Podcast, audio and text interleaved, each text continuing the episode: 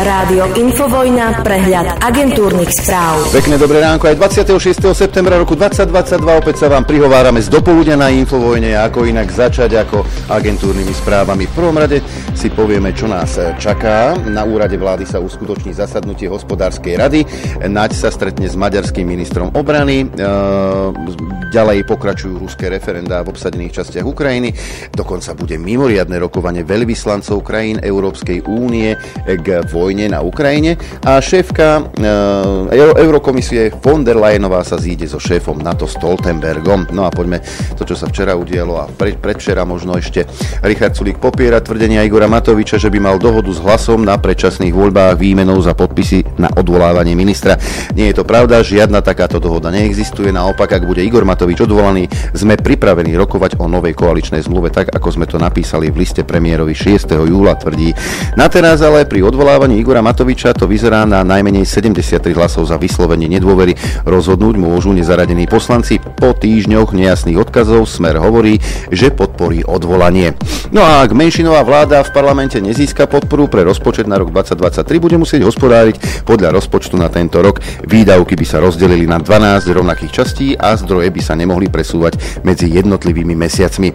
No, e, pre Veroniku Remišovu a za ľudí je neakceptovateľné, aby bol Tomáš Taraba zvolený za podpredsedu parlamentu. Taraba sa do Národnej rady dostal na kandidátke Kotlebovej LSNS. Táto téma pre mňa nie je na stole, povedala v teátri podpredsednička vlády. No a Tomáš Taraba sa po novom nemieni uchádzať o post podpredsedu parlamentu. Uplynulé dni predstavitelia oboch strán vo svojich vyjadreniach jasne ukázali, aké si predstavujú, ako si predstavujú budúceho podpredsedu parlamentu. Má byť nesvojprávny, podliehať dohodám, nemá vykonávať mandát podľa svojho vedomia a svedomia. Ja odmietam zastupovať takýchto ľudí a takýto myšlienkový svet, napísal Taraba. No, toto sú problémy, ktoré sa riešia v parlamente, miesto toho, aby sa riešili reálne problémy. Vyhlásenie núdzového stavu a znárodnenie slovenskej elektriny by podľa šéfa slovenských elektrární znamenalo koniec Európskej únie. Slovensko sa rozhodne obrať Nemca, Maďara a Čecha o elektrinu v hodnote 10 miliárd, ktorú si už zakúpil, takže vlastne priznali, že tú elektrinu dopredu predali. Ak to spravíme my, tak to začnú robiť všetci, tvrdí Branislav Stríček. Vraví, že by v takom prípade poslal elektrárne do konkurzu. No ale ešte väčší problém sa rieši. Dodávky zlacnenej elektriny pre domácnosti na budúci rok môžu zastaviť banky, ktorým slovenské elektrárne dlhujú vyše 4 miliárd eur, povedal v rozhovore generálny riaditeľ Branislav Stríček. Vraví, že by ho to neprekvapilo. Vývoj môže byť ešte veľmi turbulentný. Tak potom Matovič aj s Hegerom sľubujú niečo, čo vlastne ani zdá sa isté nie je. No, čakajú nás krásne časy. Ešte niečo z právneho odboru. Advokátovi Marekovi Parovi rozšírili obvinenie v kauze Kajfáš. Podľa NAKY zasahoval do vyšetrovania Pavla Ruska, ktorý doteraz čelí obžalobe, že si objednal vraždu Silvie Folcovej. Pôvodne malo obvinenie jeden bod a Para vraj údajne pracoval v prospech skupiny okolo Norberta Bedera na diskreditácii prokurátora Vasila Špírka. Poďme aj do zahraničia. Sa volilo Talianské voľby vyhral pravicový blok so 44% hlasov, ukazujú údaje po sčítaní 95% okrskov. Najsilnejším jednotlivým subjektom sa stala postfašistická strana Bratis, Bratia Talianska. Ja neviem, prečo napríklad Nemecko sa nevolá postfašistická krajina, keď my sme postkomunistické krajiny. Však, ktorej predsedníčka Georgia Meloniová by sa mohla stať prvou ženou na čele talianskej vlády. Zatiaľ nejasajte. Z Ruska utieklo od stredajšieho vyhlásenia mobilizácie už vyše 260 tisíc mužov. S odvolaním sa na zdroj blízky Kremlu to napísal opozičný denník Novaja Gazeta. Predstavitelia bezpečnostných zložiek a sílových ministerstiev podľa neho navrhujú uzavrieť hranice. Toto správu som našiel v denníku N. Len škoda, že sa nepíše, koľko miliónov ľudí odišlo z Ukrajiny eh, po roku 2014. Koľko chlapov zdrhlo z Ukrajiny, pretože nechcelo byť potravou predela a nechceli e, byť e, teda povolaní do armády, aby bojovali na východe Ukrajiny. A tie čísla idú v miliónoch. Však USA varovali Rusko pred katastrofálnymi následkami, ak použije jadrové zbrane. Spojené štáty odpovedia rázne uviedol bezpečnostný poradca prezidenta Jake Sullivan. Tiež informoval, že sú často v priamom kontakte s Ruskom a v posledných dňoch s ním hovorili aj o Ukrajine a Putinových výhrážkach, píše Reuters. Ruský minister zahraničia Sergej Lavrov obvinil Západ, že sa snaží zničiť a rozdeliť Rusko. V prejave pred valným zhromaždením OSN vyhlásil, že západná rusofóbia nadobudla nebývalé a groteskné rozmery. Ohradil sa tiež proti kritike referent v okupovaných častiach Ukrajiny. No a Spojené štáty v najbližších dňoch oznámia nové sankcie proti Rusku z dôvodu konania referend na okupovaných územiach Ukrajiny. Poradca pre národnú bezpečnosť Jake Sullivan ďalej povedal, že to len zdvojnásobí naše úsilie poskytnúť Ukrajine zbrane a vojenské vybavenie. Skrátka, do posledného Ukrajinca budeme s Rusmi bojovať. Ruský parlament by mohol mm, rokovať o e, teda výsledkoch referend vo štvrtok, teda len dva dní po skončení e, hlasovania v Doneckej, Luhanskej, Chersonskej a Záporovskej oblasti. No a predseda Európskej rady Charles Michel vyzval na pozastavenie členstva Ruska v Bezpečnostnej rade OSN. Keď stály člen Bezpečnostnej rady OSN začne nevyprovokovanú a neodôvodnenú vojnu, vylúčenie takéhoto člena by malo byť automatické, povedal. Predseda Európskej rady vyzval na reformu Bezpečnostnej rady, ktorá je podľa neho nutná a naliehavá. Škoda, že predseda Európskej rady mm, nekričal mm, napríklad v roku 2003, keď napadli Spojené štáty aj so spojencami Irak, alebo keď sa bombardovala Jugoslávia bez mandátu OSN, alebo keď padali bomby v Líbii bez mandátu OSN. Škoda, že vtedy nikto nevolal potom, aby sa vylúčili Spojené štáty americké z Bezpečnostnej rady. Mám dobrú správu, Vyše 1400 vakcín účinných proti opičím kiahňam má na Slovensko prísť v nadchádzajúcich týždňoch. Slovensko má vakcíny dostať od Európskej komisie. Sme zachránení. Hosana, jasajte, národ. A oddelenie šetrenia energií, nemecký kancelár Olaf Scholz rokuje o nákupe LNG a nafty zo Spojených Arabských Emirátov. Počas svojej dvojdňovej návštevy krajín Perského zálivu povedal, že rozhovory pokročili, podrobnosti však nezverejnil. E, vo Švajčiarsku sa hlasovalo, mali tam referendum, predstavte si, e, tam si vo Švajčiarsku nemyslia, že je to len drahý prieskum. A Švajčari hlasovali v referende proti zákazu priemyselného chovu zvierat. V krajine už dnes platia pre chov prísne zákony, aj vláda preto odporúčala návrh odmietnúť s tým, že zmena by znamenala ďalšie náklady a zvýšenie cien potravín. Zdá sa, že niekde ešte stále ten zdravý rozum nevymrel. Predpoveď počasia. Aj to máme v ponuke. E, mapka Slovenského hydrometeorologického ústavu nám prezradí, aké počasie v týchto chvíľach na Slovensku dážď všade Všade, teda takmer. Niekde, niekde má prestávku. E, teploty také septembrové, dažďové, Košice 12 stupňov, takisto Trebišov 11 Kamenici na Cirochov, ale aj v Prešove a v Tisinci a Bardiev 10,5 stupňa. Poprad len 9 stupňov a takisto s dažďom. Telgard 8, Rožďava 11, Bolkovce 12 stupňov Celzia, na Chopku plus 2 a s e, dažďom. Liesek hlási 9 stupňov, Žilina 11,5, Martin 11, Sliač 12, takisto Žiar nad Hronom, takmer 13 v Dudinciach, 14 stupňov Celzia Hurbanovo, 13 v Nitre, ale aj v Piešťanoch a Trenčíne a Senici, 12,5 Kuchyňa, 14 Gabčíkovo a 13,5 Bratislava, tam takisto zrážky ukazuje mapka. No a aké bude počasie dnes, tak e, bude oblačno až zamračené, v západnej polovici územia postupne zmenšená oblačnosť, na viacerých miestach dážď alebo prehánky, výnimočne aj búrky a na hrebeňoch Tatier sneženie. V popoludnejších hodinách od západu ustávanie zrážok, najvyššia najvyššia denná teplota 13 až 18, na juhozápade miestami okolo 20, teplota na horách vo výške 1500 metrov okolo 6 stupňov, fúkať bude prevažne slabý, na juhozápade predpoludním miestami severozápadný vietor rýchlosťou 5 až 30 km za hodinu. Dopoludne na Infovojne s Adrianom. Aj s akčnou peťkou. Zopakujeme si teda e, zvuky z akčnej peťky, ktoré sme vám opäť aj v septembri ponúkli a budeme tak robiť až do decembra, ako býva zvukom, zvykom aj zvukom. A zvukom, e, k zvukom poviem len toľko, že sú to vlastne vyjadrenia našich politikov alebo verejne činných osôb. A ja si myslím, že je dobre pripomínať si, aké perly ducha z nich vypadávajú a čím sa snažia nás občanov nahnať k volebným urnám. No a my si musíme pripomínať, aby sme nezabudli, kto je, e, kto a čo kedy povedal. Takže k tomu slúži akčná peťka, vy sa do nej môžete zapojiť. E, mailová adresa k tomu slúži ap.infovojna.bz, e, kde hlasujeme teda. Do predmetu napíšeme číslo zvuku do správy, aspoň krstné meno a telefónne číslo a možnosť, e, teda ak budete vyžrebovaní, že čo teda by ste chceli, či je to trojmesačný prístup k telke, to je možnosť A, alebo možnosť B, tričko od rádia Infovojna. Hlasujeme do pondelka, teda do dnes, do 18.00 a presne zajtra o tomto čase si povieme, ako ste hlasovali, budeme telefonovať jednému z vás a samozrejme si predstavíme ďalších 5 zvukov. Tak, poďme na to. Zvuk číslo 1. Do politiky sa môžeš dostať hoci ako Budaj z kotolne, e, Zuzana zo skládky, Romana Tabak zo schodov, ale vyšší level e, vymyslel Tomáš Šudík z Oľano keďže Romana Tabak sa dostala na kandidátku zo schodoch a ja som sa dostal z lesa, keby som takto povedal, ešte pred pár rokmi ako občianský aktivista, 17-16 ročný chlapec. Ja som veľa času trávil v lese a som čistil les len tak v rámci môjho voľného času zbieral odpadky a raz som tam stretol pána Mičovského.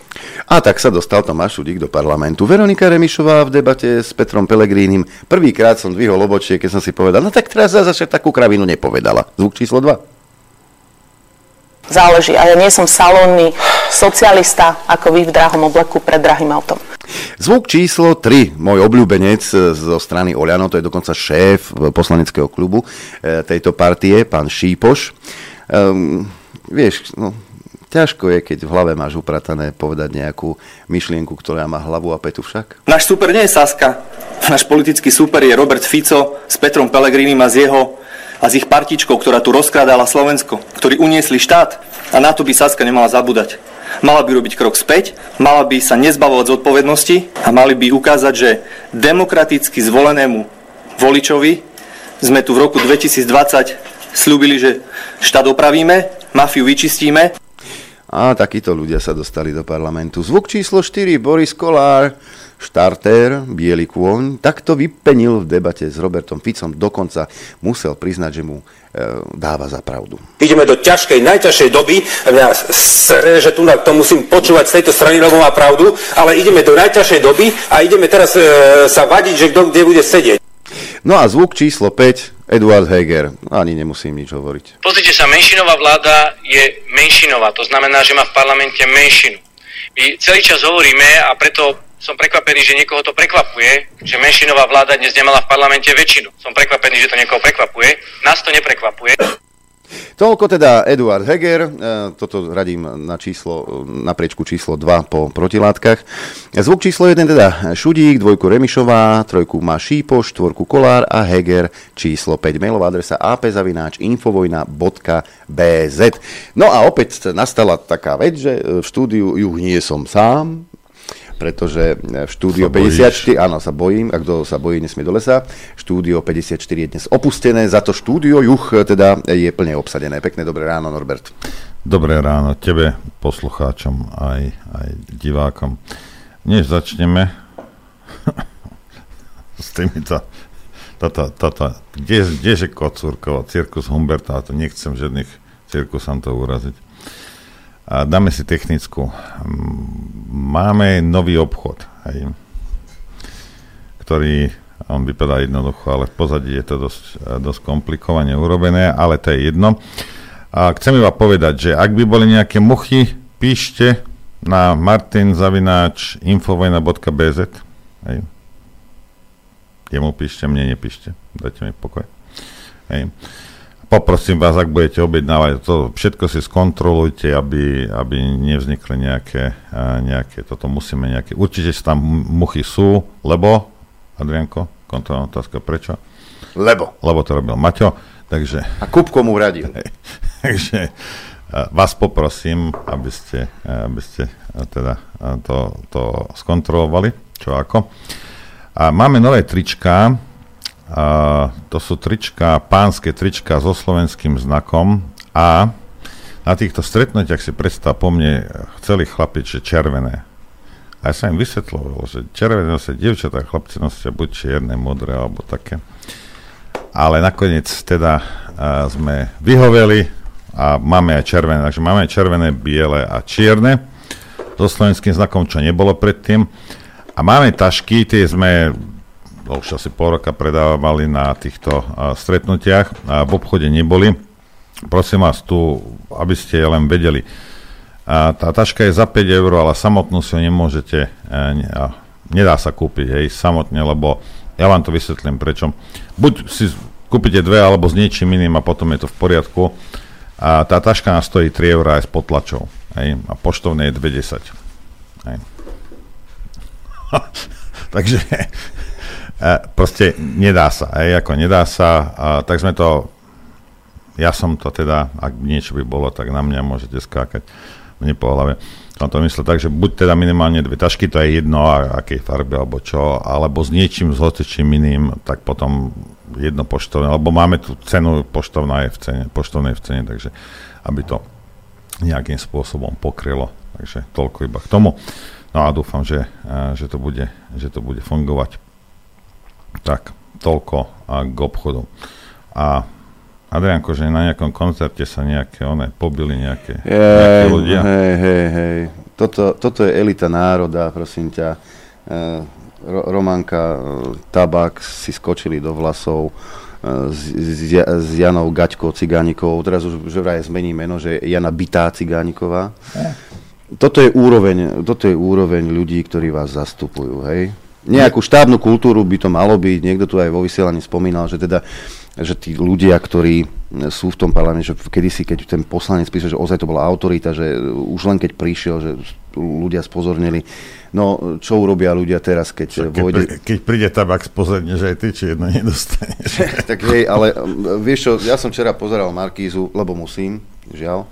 Uh, toto bol otvárak hej, v celoplošnej televízii, že dve slepice sa pobili kde si v bare zjavne, zjavne pod vplyvom nejakých návykových látok, dokonca tabak odkazuje Cigánikovi, lebo tá ponúkla potom svoj pohľad na vec, keďže Jana Bitá Cigániková podala trestné oznámenie na Romanu Tabak tak jej odporúčila, aby si dala spraviť test na drogy. Tak toto, toto má zaplňať ten priestor, hej, e, mediálny. Toto, toto je to najdôležitejšie. Ale, e, čo som vypozoroval, nebudem to púšťať, lebo to je zbytočné, môžete si nájsť v archíve. Aj u nás na stránke sú nejaké. Hej, e, ale celé tie správy, pretože potom išla jedna katastrofická správa za druhou. Jedna za druhou, jedna za druhou. Drahý plyn, drahá elektrika, drahé pekárenské výrobky, krachujúce pekárne. E, účty, ktoré chodia hotelierom, účty, ktoré chodia e, ľuďom, e, ľuďom v tom turistickom biznise, kde predtým platil 900 eur mesačne za energie a teraz mu príde faktúra na 8000 eur. Hej? Čo robí táto vláda? Lebo v zime sa môže stať, jednoducho nebudete sa zabávať, lebo za prvé na to nebudete mať, hej? ale za druhé napríklad také lyžiarské vleky, po prípade um, hotely a podobne budú mať zavreté, pretože jednoducho nebudú mať na prevádzku. To isté sa, to isté sa týka aj reštaurácií keďže plyn a elektrika idú prúdko hore a tie, a, a tie zálohové platby vystrelia do nebies. Nečudujte sa keď, sa, keď vám potom pozatvárajú v okolí vašom reštaurácii a tak ďalej a tak ďalej. Pekárne takisto. Markíza sa zobudila teraz. My o tom hovoríme už koľko, už rok. Ja. Že to nie je, že ceny energií zastropuješ domácnostiam. To je síce pekné ale hrozí potom, že banky povedia nie, lebo elektrárne nám dlžia a my tie mhm. splátky potrebujeme. Tie banky, tie banky, e, ktorým sme zrušili bankový odvod, to len tak mimochodom, hej, toto sa reálne môže stať. Čiže nie len ty, že budeš mať vysoké ceny energií doma, že ti budú chodiť účty za plyn a za elektriku. Ty si kúpiš chleba za 10 eur, alebo si ho nekúpiš. A toto je to nebezpečenstvo. A títo kocúrici naši vládni, no ten Taraba bude, nebude predsa parlament Cigánikova, dá po papuli tabak, nedá po papuli tabak. E, tento bude odvolaný alebo nebude odvolaný. A toto, a toto je celé, toto, ja neviem, ako to fakt ľudia nevidíte, že tá, títo blbci ani netušia. Oni čakajú na to, čo spraví Európska únia, podľa toho sa zariadia, lebo vlastné riešenia nemajú. Inak by už riešili svojich podnikateľov bez ohľadu na Európsku úniu. Ja tomuto len to, že vláda nič nerobí, je jedna vec. Múdry slovenský národ si ju zvolil. Aj nie vládu, parlament, ale tak viete, koho ste tam natlačili, tí, ktorí ste volili.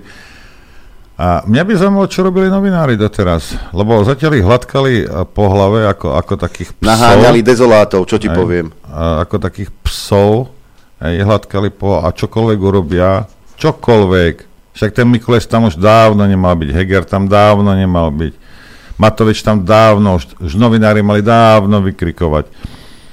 A nič sa nedialo. Hej? Všetko bolo v pohode. A takisto ako hovorím, viem, že niekto niekde spomenul, že, že a to, čo bolo na Markize, tí dezoláte že to bol omyl. A ja ti vravím, ja som bol prvý, kto to povedal, vrajím to ešte raz. Omyl to nebol. Kdokoľvek, len trošku. Hej nazrel do kuchyne, ako funguje televízia, tak vie, že to omiel nebol. Hej. Bolo to robené na schvál. Takisto ako na schvál je ničená ekonomika na Slovensku. Lebo to je jedno, že je tam polka bobcov a možno ešte ďal, ďalšie polky 40% alebo 50% debilov. Hej. Ale musí tam niekto byť, kto to chápe, tieto veci. A chápe už dávno. A nech mi nikto nepovie, že slovenský, síce ja viem, dobre, nejaké 25-ročné dievča, čo tam pošlo na, na tlačovku, že to je vymleté. Ja, ja to chápem. Hej. Ale a, predsa v tých redakciách nie sú všetci sprostí však. Nie sú všetci mladí odchovaní na nejakých slnečkarských hlúpostiach na, na tekvicovom latečku. Nie každý z nich behá v, v tomto, čo sú to, leginky, alebo čo to nosia? No, leg, leg, leginky, ba, bra, brady. My sme to volali pančucháče, sa to volá leginky. Nie každý je taký. Takže títo ľudia to vedia a vedeli to aj predtým. Či už novinári, hej, či, už, uh, či už politici. Hej. A preto ja to volám sabotáž. To nemôže sa vyhovárať, že niekto je hlupý. Však áno, to môžeš, ale všetci, nehnevajte sa na mňa ako a, nemal som na nejaký ďatelinu. Hej. Ja vám vravím, že je to robené na schvál. A ja ti vravím, že je to sabotáž. A keď sa to bude vyšetrovať, raz sa to vyšetrovať bude, tak sa zistí, že to bola sabotáž. Či už to nariadili Američania, Európska únia, alebo, alebo oni sa to, to mne je jedno ale slovenská ekonomika je systematicky ničená posledné dva roky na schvál. A robia to títo ľudia. No a samozrejme môžeme sa na týchto dvoch zabávať, lebo však nech plebs má niečo. A neviem, čo ste očakávali od, od Cigánikovej a od, a, jak sa volá, tabák ako, neviem, čo ste čakali, návrh zákona, ktorý vylepší život Slovákom, čo, čo, čo, od nich, čo, čo, čo ste od nich očakávali. To už možno ani tí pošáni voliči, ktorí ich volili, a toto neočakávajú. Hej. No, ale tak je zábava, hej, a je o čom točiť. A každý teraz hľadá video, že ako sa pobili. Ja by som ti povedal, hľadaj lacné drevo, ak môžeš. Hej. A no a títo latečkovi tam v Petržalke neviem, čo budeš robiť. Hej, ale treba pochváliť Matoviča. Treba nadávať na Fica, lebo Fico za to môže. Fico a... Putin. Putin. Putin. Putin. Ten za to môže. Nie táto vláda. Nie, prosím ťa, táto vláda je predsa tam to najlepšie, čo nás mohlo postretnúť. Dá, dáme Som si, počul. Dáme si minútku a pol, e, teda e, niečoho, čo vás teda prekvapí. Teda neprekvapí. Edko Heger bol u Kovačič e, Hanzelovej. No a on sa vlastne vidí ako, že všetko je v pohode. Považujete sa za silného premiéra, ktorý má pod kontrolou túto situáciu? Áno. Prečo to ľudia tak možno nevnímajú, keď teda túžia po nejakom silnejšom lídrovi? No, uh, myslím si, že práve to je to, čo sme hovorili, že ak túžia po autokratickom lídrovi, tak uh, si neuvedomujú, po čom vlastne túžia. Musíte rozhodovať ale... konkrétne o tom, že koho podporu teda má táto menšinová vláda. No, a či je to Aj, čiže vy si myslíte takto, vy si myslíte, že podpor, táto vláda má podporu Roberta Fica. Fú, tak to je bol dobrý joke. Ale ty chcem povedať, že nezávisí od toho, či sa v danom dni dohodnem, že sa už nikdy nedohodnem. Ja, ja takéto výroky, akože je možné, je možné, že Robert Fico teraz bude dodržiavať slúb, ale pre mňa je Robert Fico človek, ktorý je schopný všetkého. A to sú nebezpeční ľudia. Pretože ľudia, ktorí sú schopní všetkého, sú schopní toho, čo robil Vladimír Putin a sú schopní toho, čo robil uh, Adolf Hitler. Viete, to je to, že musíme si povedať... Čo... E, ja ho stopnem, lebo milý, milý Edko, takto, e, ľudia, ktorí sú schopní všetkého. My, mysl, myslíš vedenie Európskej únie, ktorá je schopná zničiť celú Európu? Napríklad. E, ja zostaňme doma na domácom pieskočku. Milióny ľudí ste nahlali aby získali modré papieriky. Tri. Milióny ľudí, milióny ľudí ste nútili si nechať špárať v nose, aby mohli chodiť do roboty. A keď som včera na Jojke videl reportáž, že však tie antigenové testy už, to oni sú, není, vlastne už ani, on, na tú diagnostiku sú už ani není dobré, že už to ani není vhodné. Holand... Prečo, prečo nie sú dobré? Pokazili sa? Hey, Lebo predtým boli pre, dobré. Pred dvomi rokmi boli úplne v pohode, ale teraz už dobré nie sú. Tak nech mi toto niekto vysvetlí, čo sa stalo. Hej? Čo ste tu za dva roky boli schopní robiť? Pozatvárať biznisy, decká nechať doma. Čo keby ti poviem pred 4 rokmi, že toto bude, tak povieš, repčo k tebe drbe, ty si sa úplne zbláznil, ty fetuješ, ty, ty, ty nie že fúkaš kokain, ty ho žereš na rajaky na obeda, na večeru, že toto predsa, toto boli oni schopní urobiť. Schopní všetkého. Dokonca krajší s Matovičom na otázku, že, že keď bude treba, tak e, aj objednajú testy, ktoré sa robia za nálu a bolsky sa na tom zabávali, že aj takáto možnosť bola. tak mi povedzte, ako je tento človek normálny? On sa cíti ako, že urobil to najlepšie pre Slovensko? No, myslí si to. Chceme, aby politici zasahovali do tých e, vyšetrovaní, alebo nie? Ja si myslím, že nie. A keď nie, no tak nemôžu zasahovať. Zamyslite sa nad slovami, ktoré hovorím. Mm. Lebo lekári hovoria, že platy nie sú problém. Čiže Inými slovami hovoria, že sme radi, že ste nám zvýšili platy, priemerný plat lekára bude 4000 eur po novom, a mnohí lekári už dnes majú vyšší plat ako premiér. A však dobrý nech majú, ja im to nezavidím. Veľmi veľa nadčasov. Ja pracujem 300 hodín mesačne. No, však ja tomu rozumiem tiež. Ako ja tomu rozumiem tiež, ale ja lekárov považujem za ľudí, ktorí to robia ako poslanie. A preto si myslím, že ten scenár s tými výpovediami sa nenaplní, lebo im to ich vlastné svedomie nedá. Toto je predseda vlády, drahí veriaci bratia a sestry, áno, keby ste chceli vedieť.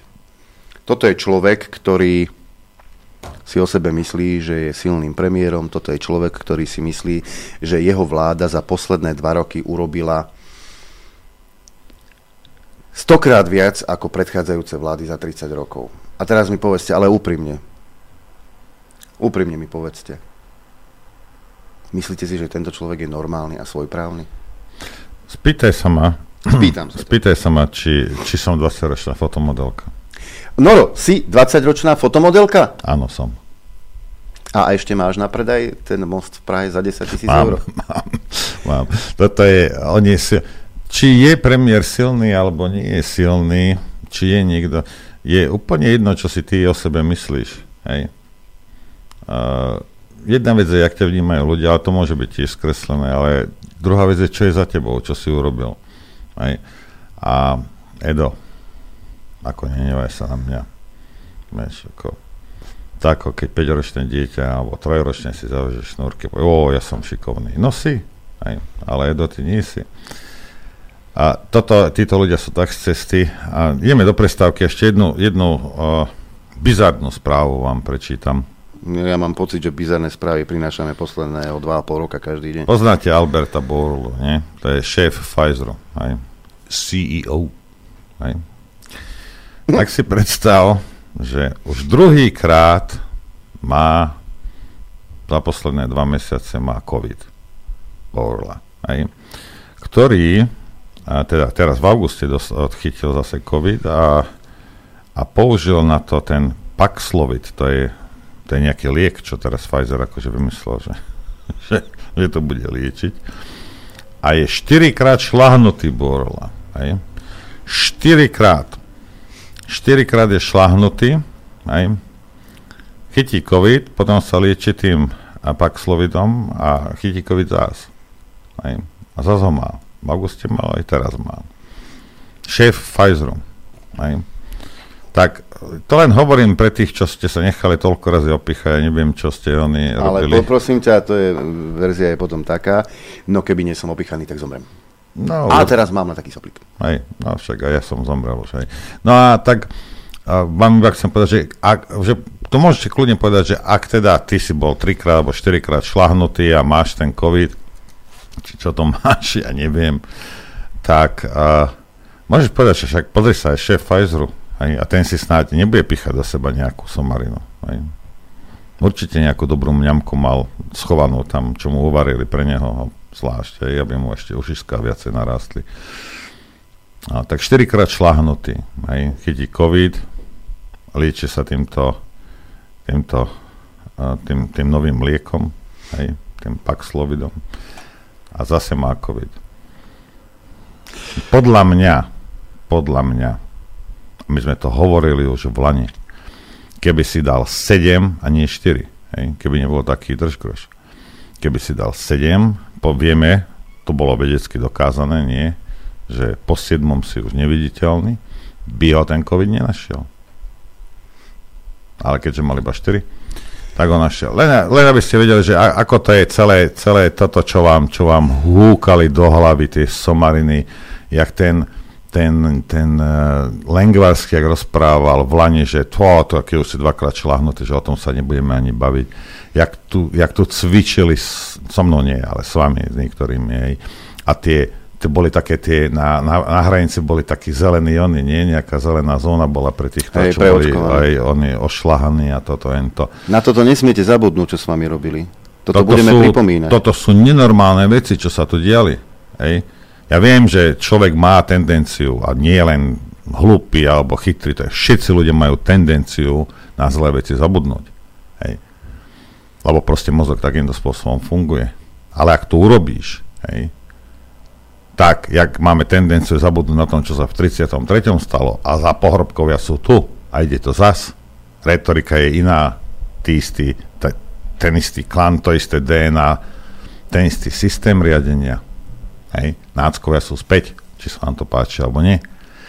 A teraz, lebo však keby, keby Európska únia, prečo by chránili svojich však napríklad na Ukrajine. Hej. Títo pohrobkovia sú tu, a my máme tendenciu zabúdať na to. Zabudáme na to naši starí rodičia, prastarí rodičia, kvôli čomu zomreli. Kvôli, proti čomu bojovali. Hej. A to isté tu je teraz. Naši predkovia pokapali, život položili, aby sa zbavili tohto. A my teraz tomu tlieskame a mávame. Takisto, jak Nemci v 33. Hm? A, a nič, e, pohoda. Však sme demokracia. Naozaj Aká demokracia sme? Ani liberál. Liberál. Nijaká.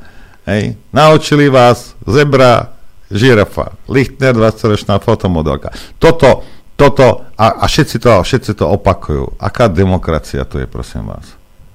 Aká demokracia, to im povedzte. A keby aj bola, myslíte si naozaj všetci, že to je najlepší spôsob, ako by mala spoločnosť byť riadená? Demokraticky. Ale nie sme. Hej o nejakých hodnotách rozprávajú, hodnoty voči, čo ja viem, Ukrajine sú iné ako hodnoty voči Iračanom, lebo prečo ako Európska únia alebo ako Slovensko sme rasistické prasatá, ktorým nevadí, že hnedič ľudia kapu, ale bieli, to, to nám vadí. Hej. Ale zase bieli v Jugoslávii nám tiež vadili. My sme divní. Hej. My si neuvedomujeme, čo s nami robia. Jeden deň je taká retorika, dru- za týždeň iná retorika a ni- nikoho, nikomu, ne- až a preboha živého, o čom, o čom točia títo ľudia. A necháme sa vtiahnuť a budeme, a nechá, budeme, ja, ja sa stavím, že ak by, ak by tá vojna mala teda prerásť, my sa necháme do toho vtiahnuť. Lebo čumíme na Markízy a čumíme na Jojky a počúvame lži. Hm. Hej. Lebo náhodou sme tam, to bol omyl, že dezoláti.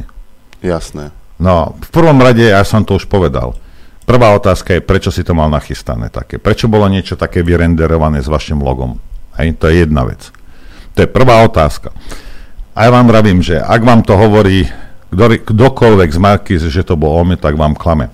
A ja vyzývam predstaviteľov a právnikov Markízy, nech dajú na mňa žalobu, že kazím ich dobré meno lebo hovorím, že to urobilo na schvál. A budem chcieť potom pred súdom, aby ste mi demonstrovali, ako ten omyl vznikol. Pretože je nemožné, aby toto tam bolo minútu a 50 sekúnd. Hej. Bez toho, že by si to niekto všimol. Keď, keď tam máš 10 obrazoviek a, a ti to svieti do ksichtu. Niečo si o tom povieme po prestávke. E, keď si hovoril o absurditách, tak aj ja som ten e, hudobný blok prvý e, zoradil z absurdít. Reklama na ticho v Esperante, tublatánka a dnes v angličtine a potom mám bonus v maďarčine. Pekné dobré ránko, o chvíľu sme späť. Tak a sme späť. Oh, to som nechcel. Späť v štúdiu Juch. Dobré ráno, no, prajem no, už, ja. Už som dlho tuto ne, nepúšťal nič, tak uh, potom mi to som zabudol zasto, zastopovať. Viem, ako sa cítiš. Vie, presne ako ty, ja viem, ja viem. Keď sme hovorili o tom nálepkovaní, a o tom, ako... Lebo to nebola náhoda, že dezoláti. Oni tvrdia na tej Markíze, že, že... Ale to bola iniciatíva jedného človeka. Ja sa pýtam, pracuje ešte ten človek v režii? pýtam sa, tí ostatní, ktorí tam sedeli s ním, to nevideli, neprotestovali? Lebo toto je čistá dehumanizácia. To nie je, že to bola náhoda, to nebola náhoda. Oni ľudí s opačným názorom jednoducho potrebujú označkovať, onálepkovať. Ale toto sme tu už kedysi mali, ako píše Edo Chmelár.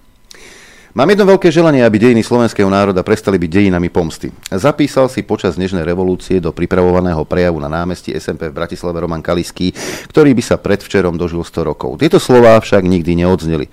Jan Budaj mu 24. novembra 89 najprv priamo pod tribúnou cenzuroval na papieri napísané krátke vystúpenie a v zápäti mu vyslovene zakázal vystúpiť. A ja, to, a ja tomu verím, pretože tu v štúdiu sedel eh, pán Anton Selecký, eh, ktorý opisoval, ako ako Budaj cenzuroval, kto na pódium pôjde a kto na pódium nepôjde. Uh, Ponížený Roman Kalisky úrazene odišiel. Je symbolické, že to urobil práve Jan Budaj, ktorý bol antikomunistom, ale nie demokratom a ktorého účeň a dnes aj najbližší spolupracovník na ministerstve Juraj Smatana robí presne to isté. Kádruje a prenasleduje všetkých, ktorí sa nepodriadili moci. Nezávislí, kriticky zmýšľajúci ľudia, ktorí sa nedajú nikam zaradiť, boli pre autoritatívne režimy vždy najväčším nebezpečenstvom. Kaliského prorocké varovanie sa žiaľ nielen naplnilo, ale predčilo všetky jeho zlé obavy. Nenávisť sa v slovenskej spoločnosti tak patologicky zakorenila, že zničila jej základy a tým aj možnosť akéhokoľvek konsenzu. Ojedinelé hlasy za slušné Slovensko a proti nenávisti boli politicky účelové a falošné. Vtedajšej opozícii vydržala slušnosť len dovtedy, kým sa nedostala k moci a prezidentka, ktorá len deň pred začiatkom ruskej invázie vyzývala na odmietnutie nenávisti a trestania názorových oponentov, to nikdy nemyslela vážne. Už len to, že za jej chrbtom stáli tí najväčší grobiani, hulbáti, intrigáni zo sociálnych sietí ako Nikita Slovák, Michal Havranči, Juraj Marušiak, bolo dokonalou karikatúrou hry na slušnosť. No hlavne, Zuzana Čaputová sa nikdy nezastala urážaných názorových oponentov, súhlasila s ich trestaním, podpísala právne normy umožňujúce blokovanie ako sa najnovšie hovorí cenzúre, nepohodlných webov a televíznych staníc a predovšetkým celé toto divadlo bola len pokritecká bolestínska medializácia sebaľútosti ženy, ktorá vo svojej verejnej funkcii neuniesla kritiku vlastnej osoby, osobitne po tom, čo napriek tlaku väčšiny verejnosti i odbornej obce odmietla dať, podľa môjho presvedčenia protiústavnú, vojenskú zmluvu z USA posúdiť ústavnému súdu. Táto falošná hra na boj proti nenávisti im nevydržala ani 24 hodín. Človek si až musí povzdychnúť, kde sú tie časy, keď sa názorovým oponentom nadávalo nežne do slniečkárov. Ja som síce namietal aj voči tomu a pýtal som sa, prečo majú byť vyznávači slnka hanlivým označením a či máme volať tých, ktorí s nimi nesúhlasia temnú odkári. V každom prípade mi to prišlo hlúpe, lebo toto bol, nebolo označenie názorovej skupiny, ale nadávka, ktorú začali nemiestne používať aj politici. Ale potom prišlo niečo, čo už zaváňa naozaj praktikami tzv. totalitárnych režimov. Súčasná mocenská garnitúra a jej prívrženci začali nazývať svojich oponentov dezoláti, čo je výraz, o ktorom som presvedčený, že nie všetci rozumejú jeho významu. Dezolát pôvodne označoval človeka nižšej mentálnej úrovne, ničomného, bezcharakterného, nevhodného v ľudnosti a prívetivosti. Nie je náhodou tí istí ľudia, ktorí používajú tento slovník, označujú Rusov celkom otvorene šovinisticky za orkov, teda pod ľudí. Odtiaľ už k fašizmu naozaj len krôčik. Viackrát som varoval, že metódy extrémnych centristov sú dnes nielen väčším ohrozením demokracie ako hlúčiky neonacistov, ale že samé nesú definičné znaky fašizmu. Keď extrémni centristi vytvárajú zoznamy proruských aktérov a opakujú ako zmyslov zbavený formulky o rusákoch, e, správajú sa rovnako ako náckovia, ktorí len nedávno vytvárali na Slovensku zoznamy židákov vo verejnom živote. Keď vás kádrujú na základe toho, s kým sa fotíte, sú na rovnakej úrovni ako pravicoví extrémisti, ktorými už 10 rokov oplískávajú o hlavu jednu fotografiu, na ktorej som s Monikou Beňovou. Verejnosť nepozná kontext a preto nevie, že to bola blokáda pochodu neonacistov na čele s dnes už trestne stíhaným nebezpečným extrémistom Marianom Mišúnom, ktorí sa chystali linčovať Rómov. Napriek tomu mi niektorí vyčítajú, že spolupracujem s Beňovou a Habranom. S Beňovou som sa odtedy nevidel a s Habranom nekomunikujem už 8 rokov, ale to nie je podstatné. Podstatné je pochopiť, že som tam bol sám za seba ako hodnotovo nastavený človek, ktorý nestrpí presazovanie kolektívnej viny a linčovanie jedného etnika. Nikdy a za žiadnych okolností cez túto červenú vlak neprejde. Rovnako mentálne nastavení sú dnes extrémni centristi, ktorí sa ma pokúšajú zdiskreditovať fotografiou, na ktorej som s podpredsedom Smeru Lubošom Blahom a Jozefom Hambálkom zo sankčného zoznamu. Ja mohol by som sa azda brániť tým, že na tomto protivládnom proteste som si podal ruku predierajúca s Davom právom s desiatkami, ak nie stovkami ľudí, že som len sekundárne sa ocitol na mieste, kde sa chcel Luboš Blaha odfotiť s Jozefom Hambálkom. A ešte sa ma pýtal, či mu to nebude vadiť, keď budem záber, lebo vedel, že z toho Smatanovci a podobní e, ľudia e, urobia škandál. Ale keďže som odpovedal, že mi to vadiť nebude, tak sa vyjadrím aj priamo k takýmto praktikám, ktoré pestujú pravicoví a centristickí extrémisti. Je mojou súkromnou vecou, s kým sa fotím a kde sa fotím. Som verejne známou osobou, ktorá sa teší rastúcej popularite a nemôžem za to, že taký Juraj Smatana, alebo vládni poslanci sa nemôžu bez obáv a bez ochranky medzi ľudí ani ukázať. Z toho, že sa s niekým odfotím, nevyplýva absolútne nič. Tak ako mám fotku s Ficom, s Hegerom, Pelegrínim, Matovičom, Rizmanom či Štefanom Harabinom, nie je to nič, čoho by, mohol človek, čoho by mohol človek vyvodzovať, konšpirovať alebo sa utápať v bludných predstavách. Je to slepá ulička, ale využijem príležitosť, keď už je reč o pánovi Hambálkovi, aby som povedal niečo o jeho osude, s ktorým som sa bližšie zoznámil až na spomínanom proteste. Viete, nemusím s týmto mužom súhlasiť a mne osobne sú akékoľvek polovojenské skupiny absolútne cudzie. Ale vyvodzovať z toho, kde si raz v živote podal, e, že si raz v živote podal ruku s Vladimírom Putinom, že je napojený na jeho režimy, príde v právnom štáte ako čosi nepripustné a šialené. A už vonkoncom, keď sa ocitol bez konkrétnych dôkazov, bez varovania a šance čokoľvek vysvetliť na sankčnom zozname EÚ, okamžite mu obmedzili na jeho vlastnom dome e, výkon vlastníckého práva, zmrazili mu bankové účty a podieli vo firmách, zhabali mu auta, odpojili ho od elektriny a plynu a zakázali vycestovať kamkoľvek zo Slovenska. Viete, na mieste štátneho tajomníka ministerstva životného prostredia Juraja Smatanu, na mieste vládnych poslancov a liberálnych mimovládok by som sa teraz nepohoršoval nad tým, prečo sa Chmelár odfotil s Ambalkom, ale akým právom niekto takto zaobchádza so štátnym občanom Slovenska. Ak nespáchal trestnú činnosť, je povinnosťou prezidentky, vlády i všetkých ústavných činiteľov chrániť ústavné práva občana Slovenskej republiky a žiadať vysvetlenie, nie šikanovať tých, ktorí sa s ním odfotia a domýšľať si e, k tomu samozrejme blúdy. E, komu slúži hlava štátu alebo šéf diplomacie, ak nie vlastným občanom? Však spôsob, akým sa na Slovensku postupne obmedzujú občianské práva a slobody, je alarmujúci. Jasne som tento stav pomenoval na protivládnom proteste. Chcem preto zdôrazniť, že si nenechám podsúvať zámerné zavázania, že som stál na jednom pódiu s náckami. Ľudia, ktorí to rozšír, e, rozšírujú, verejne klamu a vedia, že klamu. Nie len, že som s nimi nestál na jednom pódiu, ale ani na tej istej časti protestu, pretože som vystúpil v rámci občianského mítingu a hneď na začiatku politickej demonstrácie som z protestu odišiel. A nie, tak kvôli nejakej konkrétnej strane, ale preto, že tie prejavy už boli na môj vkus agresívne. Ak sa teda niekto v nejakej diskusii úprimne opýtal, čo sa to s tým Edom Chmelárom stalo, veď kedysi bol skvelý politický komentátor, ktorý mal všetkých 5 pokope, musím s pokojným svedomím odpovedať, že sa so mnou nestalo nič. Nadalej, tak ako celý svoj život som svojimi postojmi a názormi konzistentne v službách mieru a nespochybniteľným, hlboko presvedčený antifašista, ktorý by si z náckami nesadol ani na kávu, nie to do vlády. A kto to spochybňuje, tak zlomyselne zavádza. Tu ide o niečo celkom iné.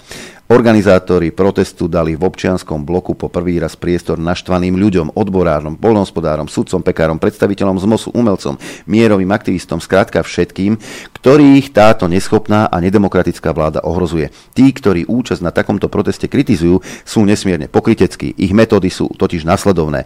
Ukazujú na vás prstom, prečo chodíte na akcie Smeru, ale keď zorganizujete občianský protest, ignorujú vás. Ukazujú na vás prstom, prečo chodíte do konšpiratívnych médií, ale sami vás vám do tých mainstreamových zakázali vstup. Žiadna zmena sa nedá uskutočniť bez spájania.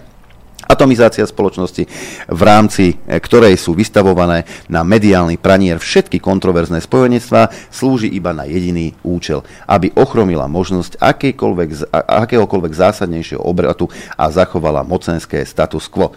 Ľudia, ktorí nadávajú druhým do dezolátov, ničia akúkoľvek schopnosť diskusie a kritického myslenia, pretože diskusia si vyžaduje rešpekt k ľuďom s opačným názorom a kritické myslenie si vyžaduje diferencovanie. Každému, kto pozná systém redakčnej práce, je jasné, že titulok Dezoláti v uliciach sa nemohol dostať na obrazovku Markízy omylom, ak ospravedlneniu došlo až potom, čo z tisícok rozúrených mailových ohlasov takmer spadol server. Mňa však zaujala iná vec. To si Markíza neuvedomila naozaj, že tí dezoláti sú jej kmeňoví diváci, že to nie sme my, kto pozerá všetky tie farmy zámeny manželiek horné, dolné a iné prízemnosti, dlhodobo podliezajúce a deformujúce vkus národa.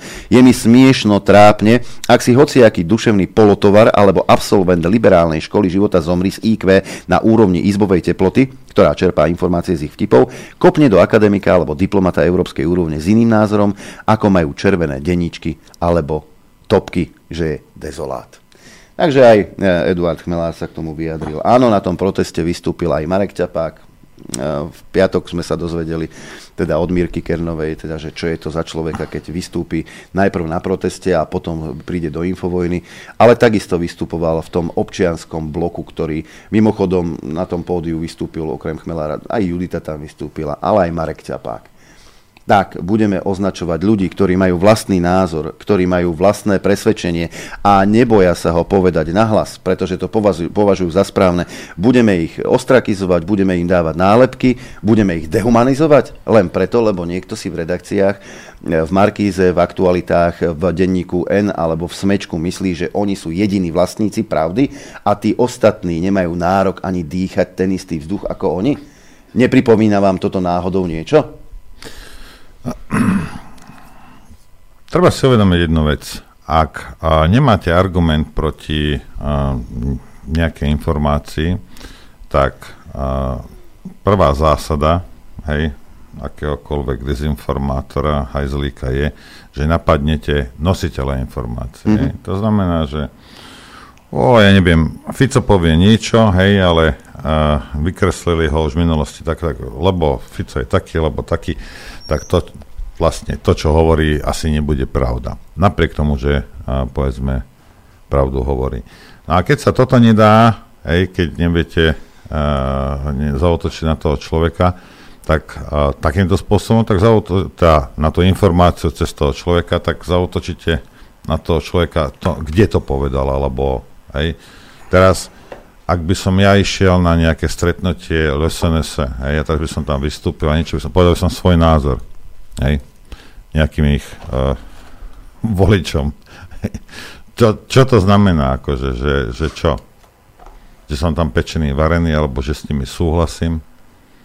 Aký je rozdiel medzi tým, keď, uh, lebo tu ide o informáciu, keď Fico bude brániť Lajčáka v Infovojni a takisto ho bráni, ja neviem, v Markize. Aký je v tom? Informácia je tá istá. Aký je v tom rozdiel? Hej? Bráni Lajčáka. Hej. To je podstatné. Niekde to povedal. Môže to povedať v denníku N, alebo Smečko, alebo kdekoľvek. Aj na ulici pred domom. To je úplne jedno. Že to povedal na infovne, alebo že bol na info. A čo? A čo? Teraz, keď niekto ide do Markize alebo do Jojky, tak ja budem na ňo nadávať, že šiel do Jojky.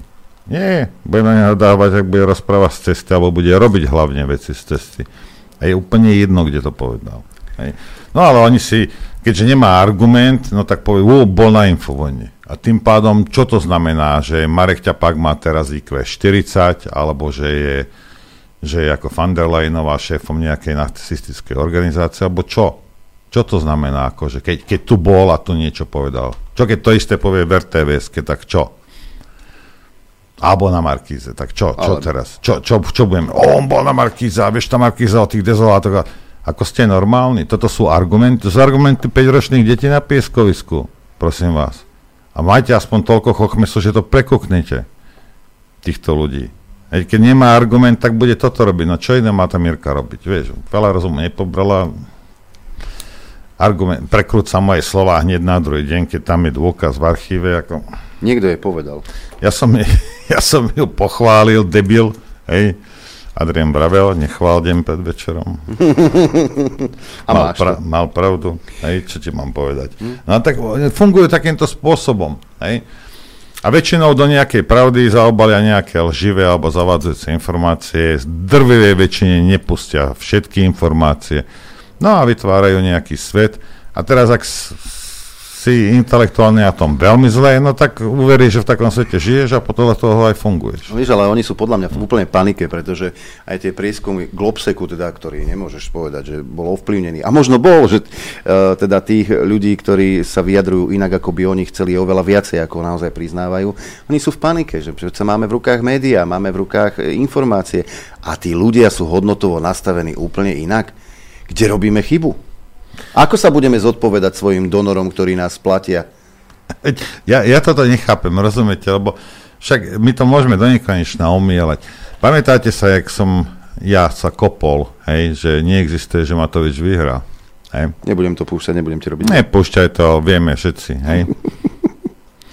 Lebo v tej mojej sprostej hlave to bolo proste zafixované, však dobre 10 rokov tu, ten, však snáď nie sme tak sprostí, hej.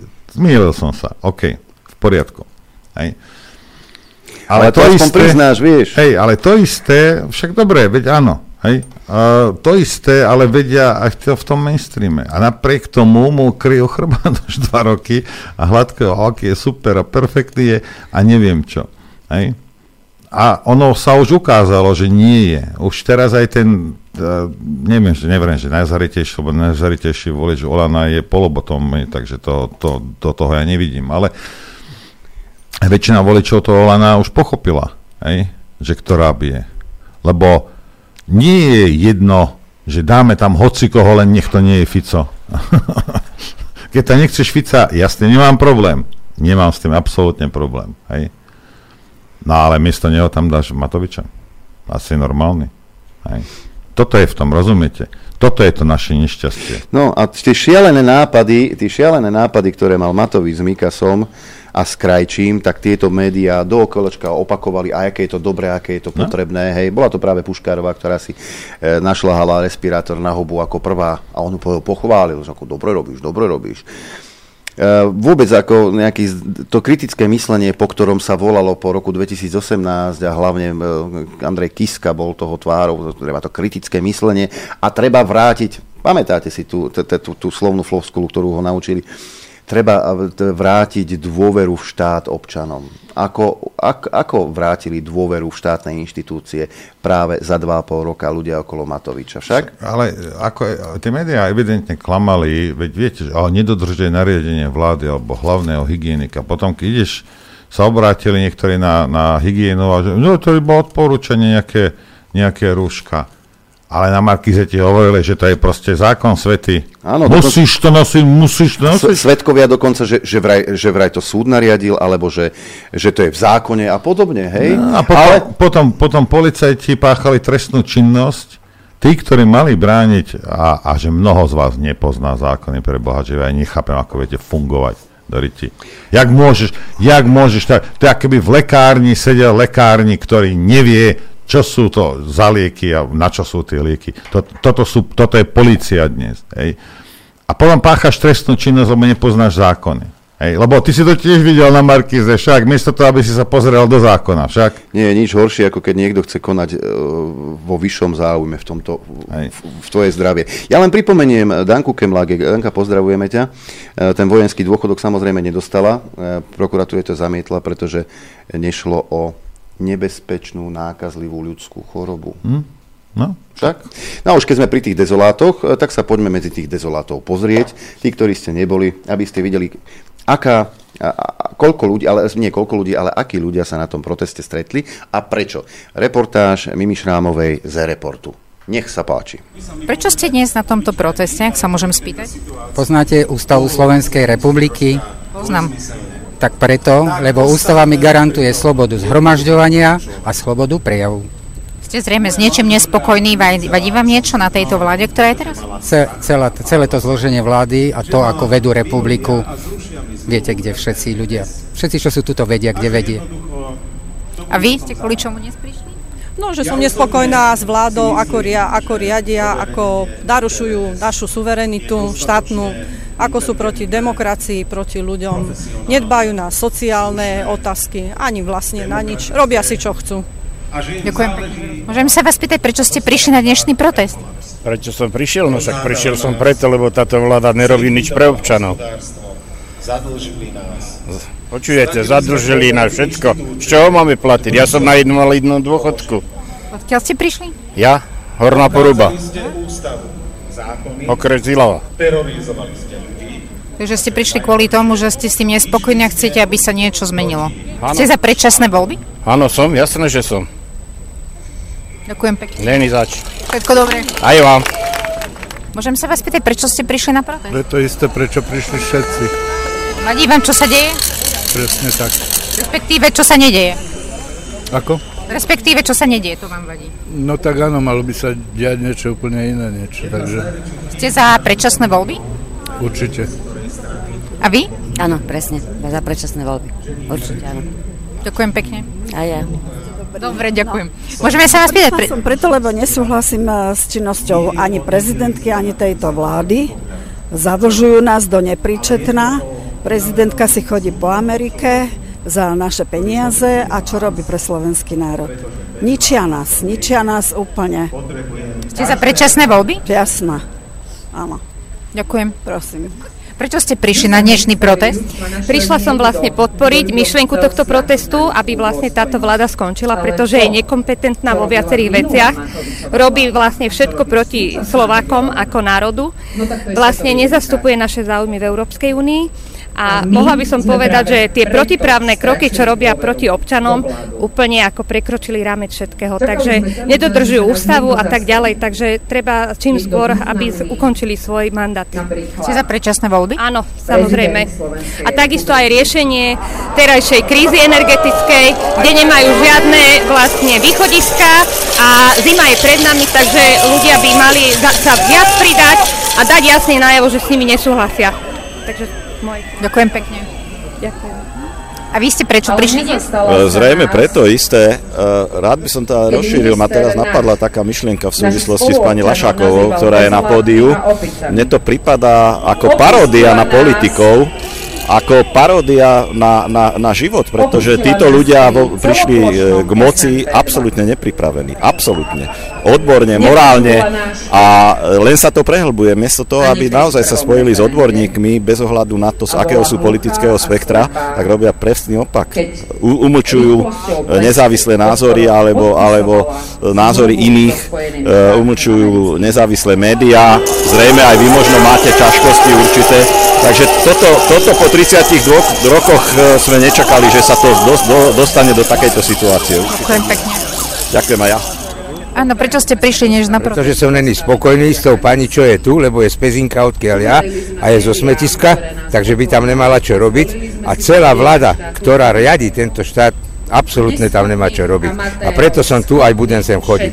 Čiže ste západ vlády. Západ vlády, am, absolútne západ vlády. A vy ste prečo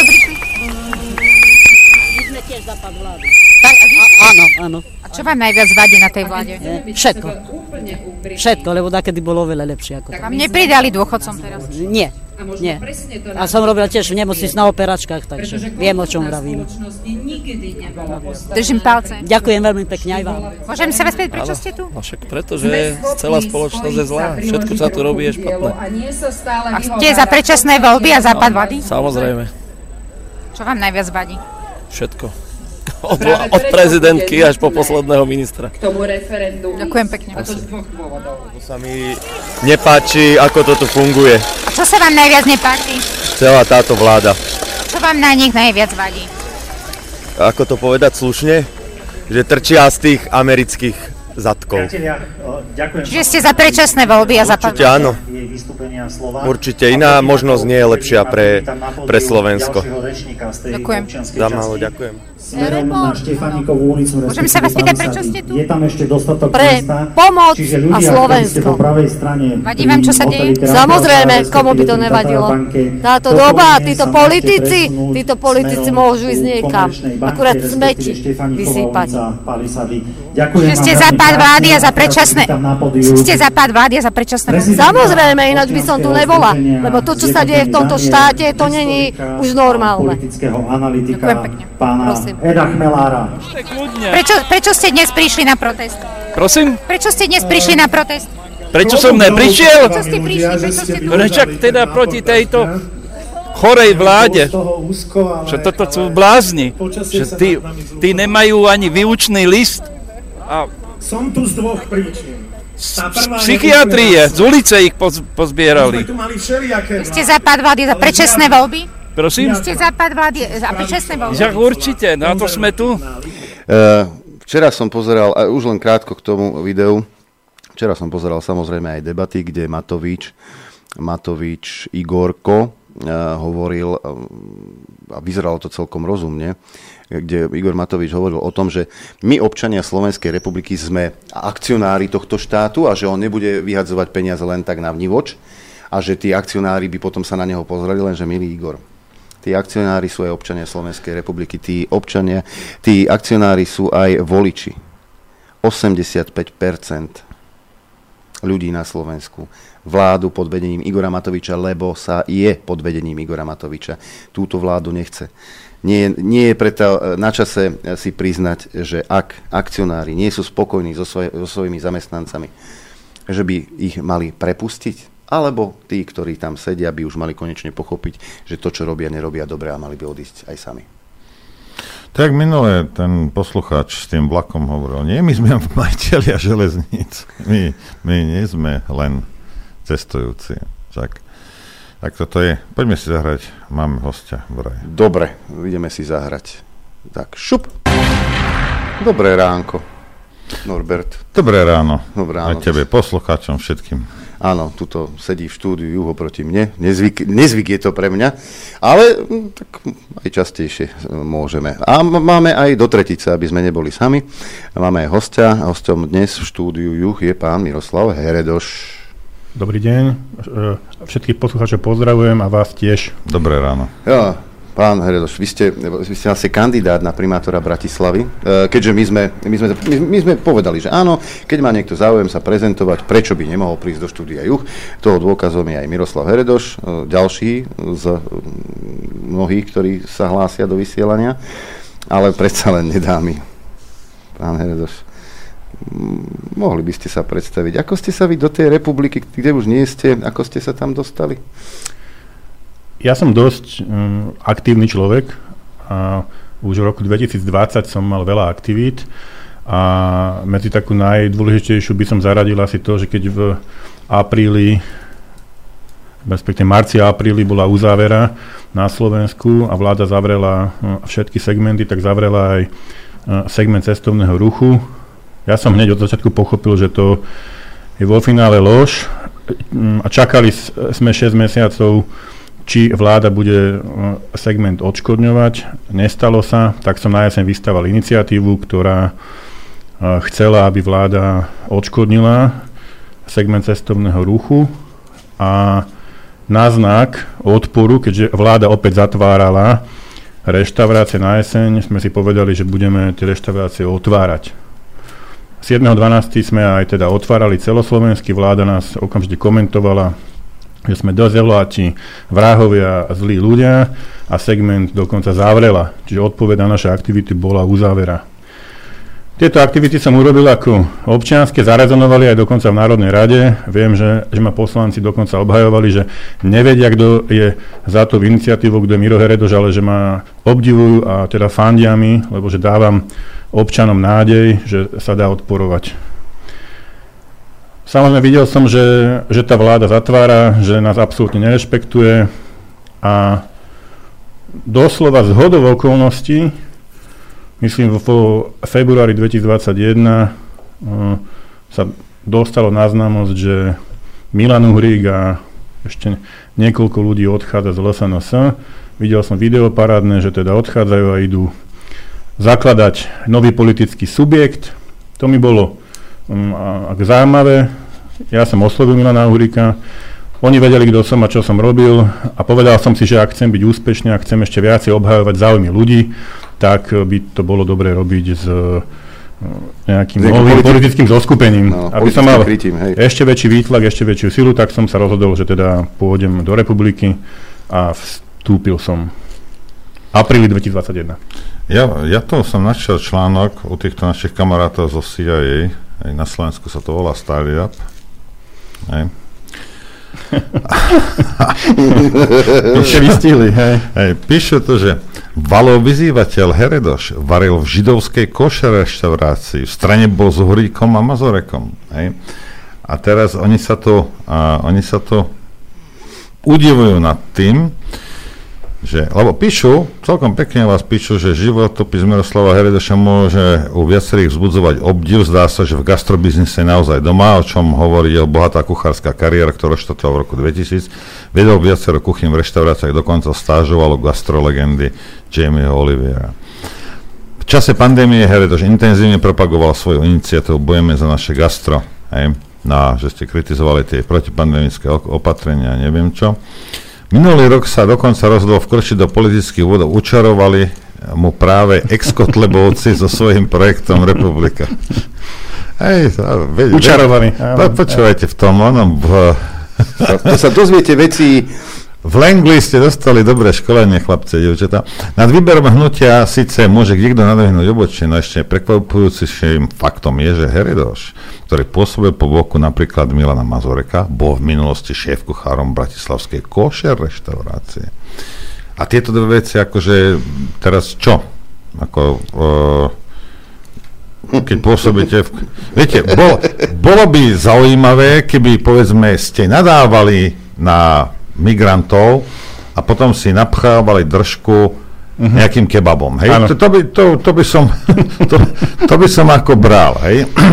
No ale teraz, čo to má s tým, ako, čo to má s tým spoločné, že vy ste robili v nejakej koše reštaurácii a teraz, viete, lebo zase, keby ste o sebe tvrdili, že ste vegán, hej, a niekto vás nachytal, že tlačíte stejky do seba, hej, dobre, veď v poriadku, to sa dá hneď povedať, poďte sa na pokrytca Heredoša.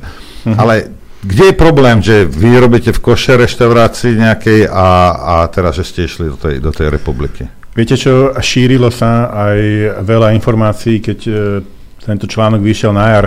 Ja by som tu chcel e, verejne vyhlásiť, nie som žid a nefinancujú ma židia. A, a Nie, nás nie. Ja, a ja dokonca som sa Vyberieme. dopočul, že som vysunutý človek e, z židovskej obce a že som financovaný. E, Vážení posluchači a diváci, ja nie som nikým financovaný, nie som žid. Ja som mal zákazku, ktorú som v roku 2012 urobil. Áno, bol som uh, rok v židovskej košer reštaurácii a s rabínom sme tam nastavovali jedálny lístok, bolo to rok, bolo to na Zámodskej ulici a dnes sa to volá Zámodský pivovar. Čiže A to, toto to, to vysvetlenie. Ešel David už neexistuje? Alebo čo? Ešel David už uh, ukončil pôsobenie. A, te, a teraz už tam nie je košer? Teraz tam už uh, nie je košer, áno. Ale keď sme to tam nastavili v tom roku 2012, uh, tak to, to, sme to robili košer, čiže bol tam rabín a sme sa teda účastnili tam všetci rok proste A- nastavovania veci, ktoré sú teda košer. Teraz čisto, ne- nechcem, ne- nechcem rýpať, ale čisto ma to zaujíma, lebo viem napríklad v Británii mnohé vegánske reštaurácie začali ponúkať meso, lebo krachovali, lebo vegáni vedia vykrikovať, aby som ja nejedol meso, hej, ale že by si šli podporiť svoju reštauráciu, to už nie, to radšej si kúpi na trhu niečo. No dobre, E, e, ešte keby som mohol na tento, na tento článoček ešte jednu vetu zareagovať. E, Ja som ho v čase, kedy vyšiel, to bolo, to bolo okolo 16. marca, myslím, som ho čítal, mňa dokonca potešil, pretože ako keby Presne. verifikoval, že ja som v h- hnutí republika nemal nejaké, nejaké fašistické alebo nejaké názory a verifikovali ma tým, že, že o mne povedali, že ja som dokonca varil so Židmi. No počkajte, ale to, že varíte košer jedlo ešte neznamená, že nemôžete byť nácek pre Boha živého. To sú také skratky mainstreamové, rozumiete? Môžete byť úplne latentný nácek a hotovo, koniec. Veď toto s tým, preto ja sa pýtam, čo to má s tým spoločné, kde ste vy varili rok, hej, s tým, že či tam idete alebo tam idete. Toto sú tieto mainstreamové skratky pre hlupákov, veľmi jednoduché a hneď si to vie pospájať. To som sa chcel spýtať. A ten, tá koša reštaurácia ako nevydržala, alebo že, čo, sa s ňou stalo? Mm, Tam majiteľ to niekoľko rokov, by som povedal, financoval a nakoniec e, sa zistilo, že o Nebol to košer jedlo už nie je taký záujem a Židia tam nebudú chodiť jesť a povedal si, že sa mu lepšie, lepšie proste bude robiť e, s niečím, čo majú ľudia rádi, to znamená pivo a e, proste jedlo, ktoré sa hodí Košer pivo sa môže, ne? Čiže tú koš reštauráciu, respektíve tú spoluprácu s tým rabinom ukončil a potom začal, začal podnikať uh, normálnu reštauráciu. No, dobre, veď v poriadku. Len toto som chcel vedieť, lebo viete, tieto, tieto skratky z Langley sú také divné, potom jeden sa v tom nevyzná, že... dobre, takže vy ste teda vstúpili teda do tej republiky a to je pekné, pekný príbeh. Teraz nám povedzte, prečo ste odišli. Odišiel som, ja som uh, rodený Bratislavčan, uh, po roku roboty, a môžem povedať teraz, nechcem si tu robiť nejakú reklamu ani nič, ale ja som... Ja som myslel, že kvôli tomu ste rok... sem prišli. nechcem, ne. Ľudia, ľudia vedia, kto som a tí, ktorí ma, by som povedal, poznajú, tak vedia, čo som rok a pol naspäť robil. Ja som sa aj v republike veľmi zastával rodičov, detí, antirúškovania, antiočkovania, Založil som e, antisegregačnú iniciatívu Voľná zóna, kde sme sa na Slovensku tí rozumní ľudia pospájali v odpore voči vláde. Nechceli sme segregovať ľudí, ktorí by dochádzali do reštaurácií. Mediálne sme zaujali, urobili sme veľmi dobrú ideu a to som bol veľmi rád, lebo som to robil proste zo srdca. A pochopil som, že by bolo dobré aj začať e, sa angažovať e, v našom meste a Povedal som si, že ak sa mám angažovať, tak bude dobré vyzvať Matúša Vála uh, ako občan. Takže som sa rozhodol, že teda vystúpim z Počkajte, počkajte, vy, ste sa roz, vy, vy ste si to spočítali a, a, a vyšlo vám, že máte väčšiu šancu ako občan, než a, s podporou strany? Áno. Áno, vyšlo mi to ako silnejšia emócia, ako, ako, ako čestnejšie pretože som aj skôr ako som vstúpil do republiky, robil občianske aktivity, ktoré boli silné a povedal som si, že budem 6 mesiacov makať na tom ako občan a budem chcieť občiansky Matúša Vala vyzvať. Dobre, takže vy ste boli v tej strane, to je strana alebo hnutia, Adrian, čo to je títo oni odidenci? Hnutie. Hnutie, hnutie, to som nevedel. Vy ste pôsobili v hnutí, s ktorým uh, úplne súhlasíte? Pôsobil som v hnutí, v ktorom som si po roku mojej činnosti povedal, že z neho vystúpim a že ma toto hnutie podporí ako občana na um, kandidatúru na šéfa hlavného mesta. Mm-hmm. Takže ste sa nerozišli v zlom? Nie, keby sme sa rozišli v zlom a dosekali sa, tak by sme spolu neurobili ani mediálne vystúpenie, kde teda Milan Uhrik povedal, že z republiky vystupujem a že ma budú podporovať a, ako nezávislého kandidáta. To, že to povedal, ešte sa to nemusí stať. To mám ja zase osobné skúsenosti, len aby ste, aby ste vedeli, to je len taká kamarátska. Ano. Kamarátsky postreh. Áno, ja, tu, ja to berem a vnímam, ale keby som sa mal teda naspäť vlastne vrátiť ku tejto celej genéze, tak som odišiel s tým, že chcem teda kandidovať ako občan, ale do republiky, ako teda všetci vedia, som sa už nevrátil.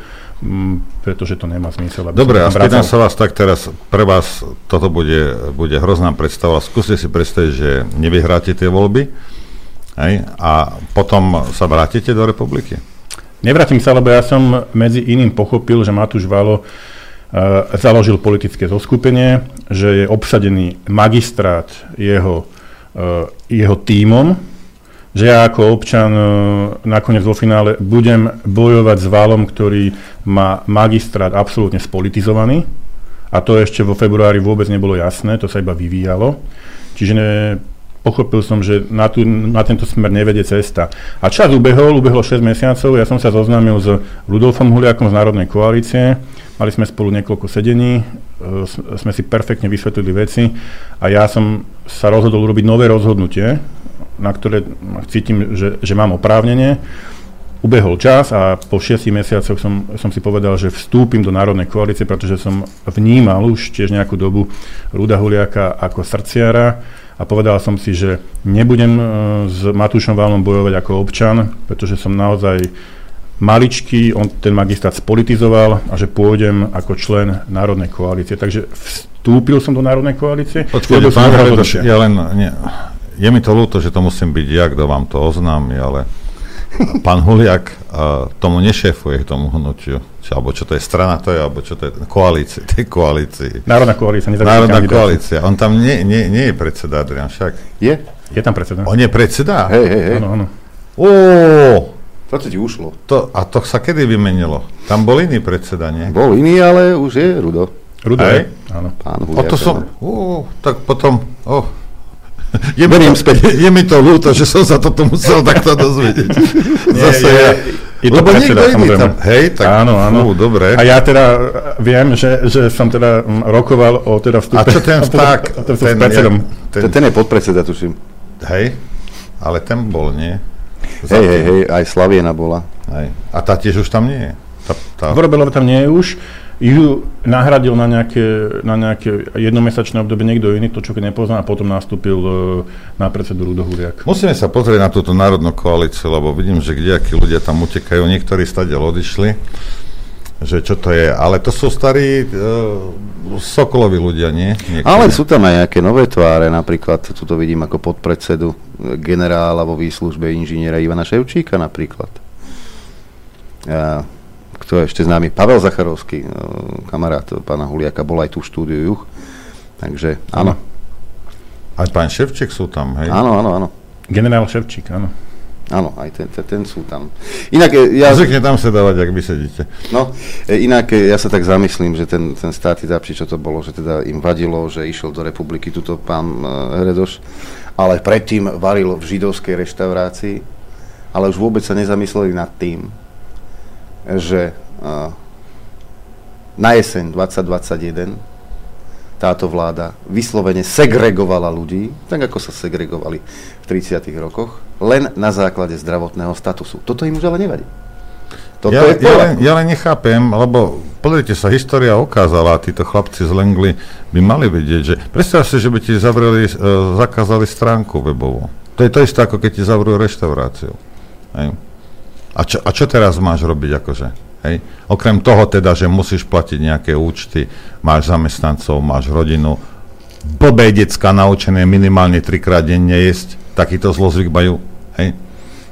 Tak Deti si... zamestnancov, to je to, rozumieš, to je nenormálne. To jak ich naučili? Hej? Trikrát za deň, nestačí, a, raz za tri dní? A to, a to, to, to, to nikoho nenapadlo alebo čo, alebo vám to nevadí a teraz keby vám zavreli, zavreli vašu živnosť to a akým spôsobom sa živíte, tak čo, budete vykrikovať, že o, ústava, zrazu si spomeniete, že existuje nejaká ústava tam na záchode u pani Čaputovej, hej?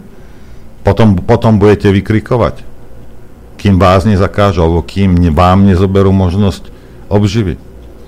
A toto je v tom, hej?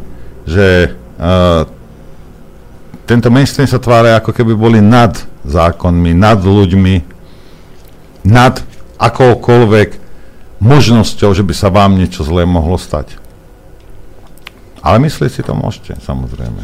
No dobre, takže ste prišli do tej, do tej národnej koalície a tam, tam vy ste v republike boli šéfom čo, Bratislavského kraja? Áno, bol som tu šéfom organizácie na kraji. Fú, vysoký funkcionár. Oh, máme tu toto keď ja poviem republiky. u nás na ulici, dedin, na dedine, koho ja poznám. A v Národnej koalícii máte nejaký post v rámci strany, alebo, alebo nie? E, ešte by som chcel e, doplniť, že verifikáciu nejakých mojich osobných, e, osobných ja neviem, postojov je, že vstupujem do Národnej koalície, ktorá má zatiaľ 8 alebo 9% čiže tu vôbec nevstupujem do veci, ktorá sa ide dostať hneď do Národnej rady, alebo už je v Národnej rade.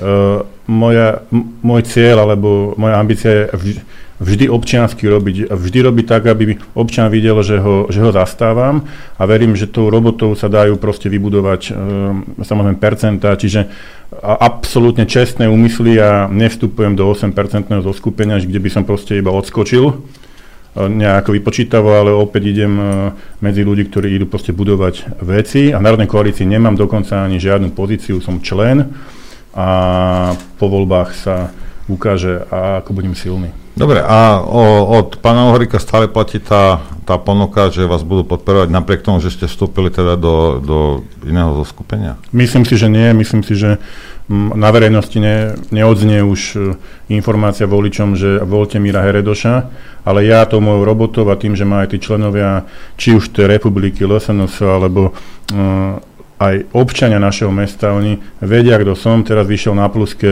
ja neviem, informatívna vec, je to, je to proste prieskum, ja to beriem z nejakú rezervu, ale som na treťom mieste, mám tam 9,8%, čiže ľudia vedia, kto je Miro Heredoš a opäť tou robotou e, tí ľudia uvidia, že je dobre voliť ma. Čiže nemyslím si, že to niekto vyhlási, ani to nečakám. Ja som naučený robiť a ľudia budú vidieť, že mi môžu veriť, ako mi mohli veriť celé dva roky. Čisto zo zvedovosti sa vás pýtam, lebo toto ma celkom zaujíma.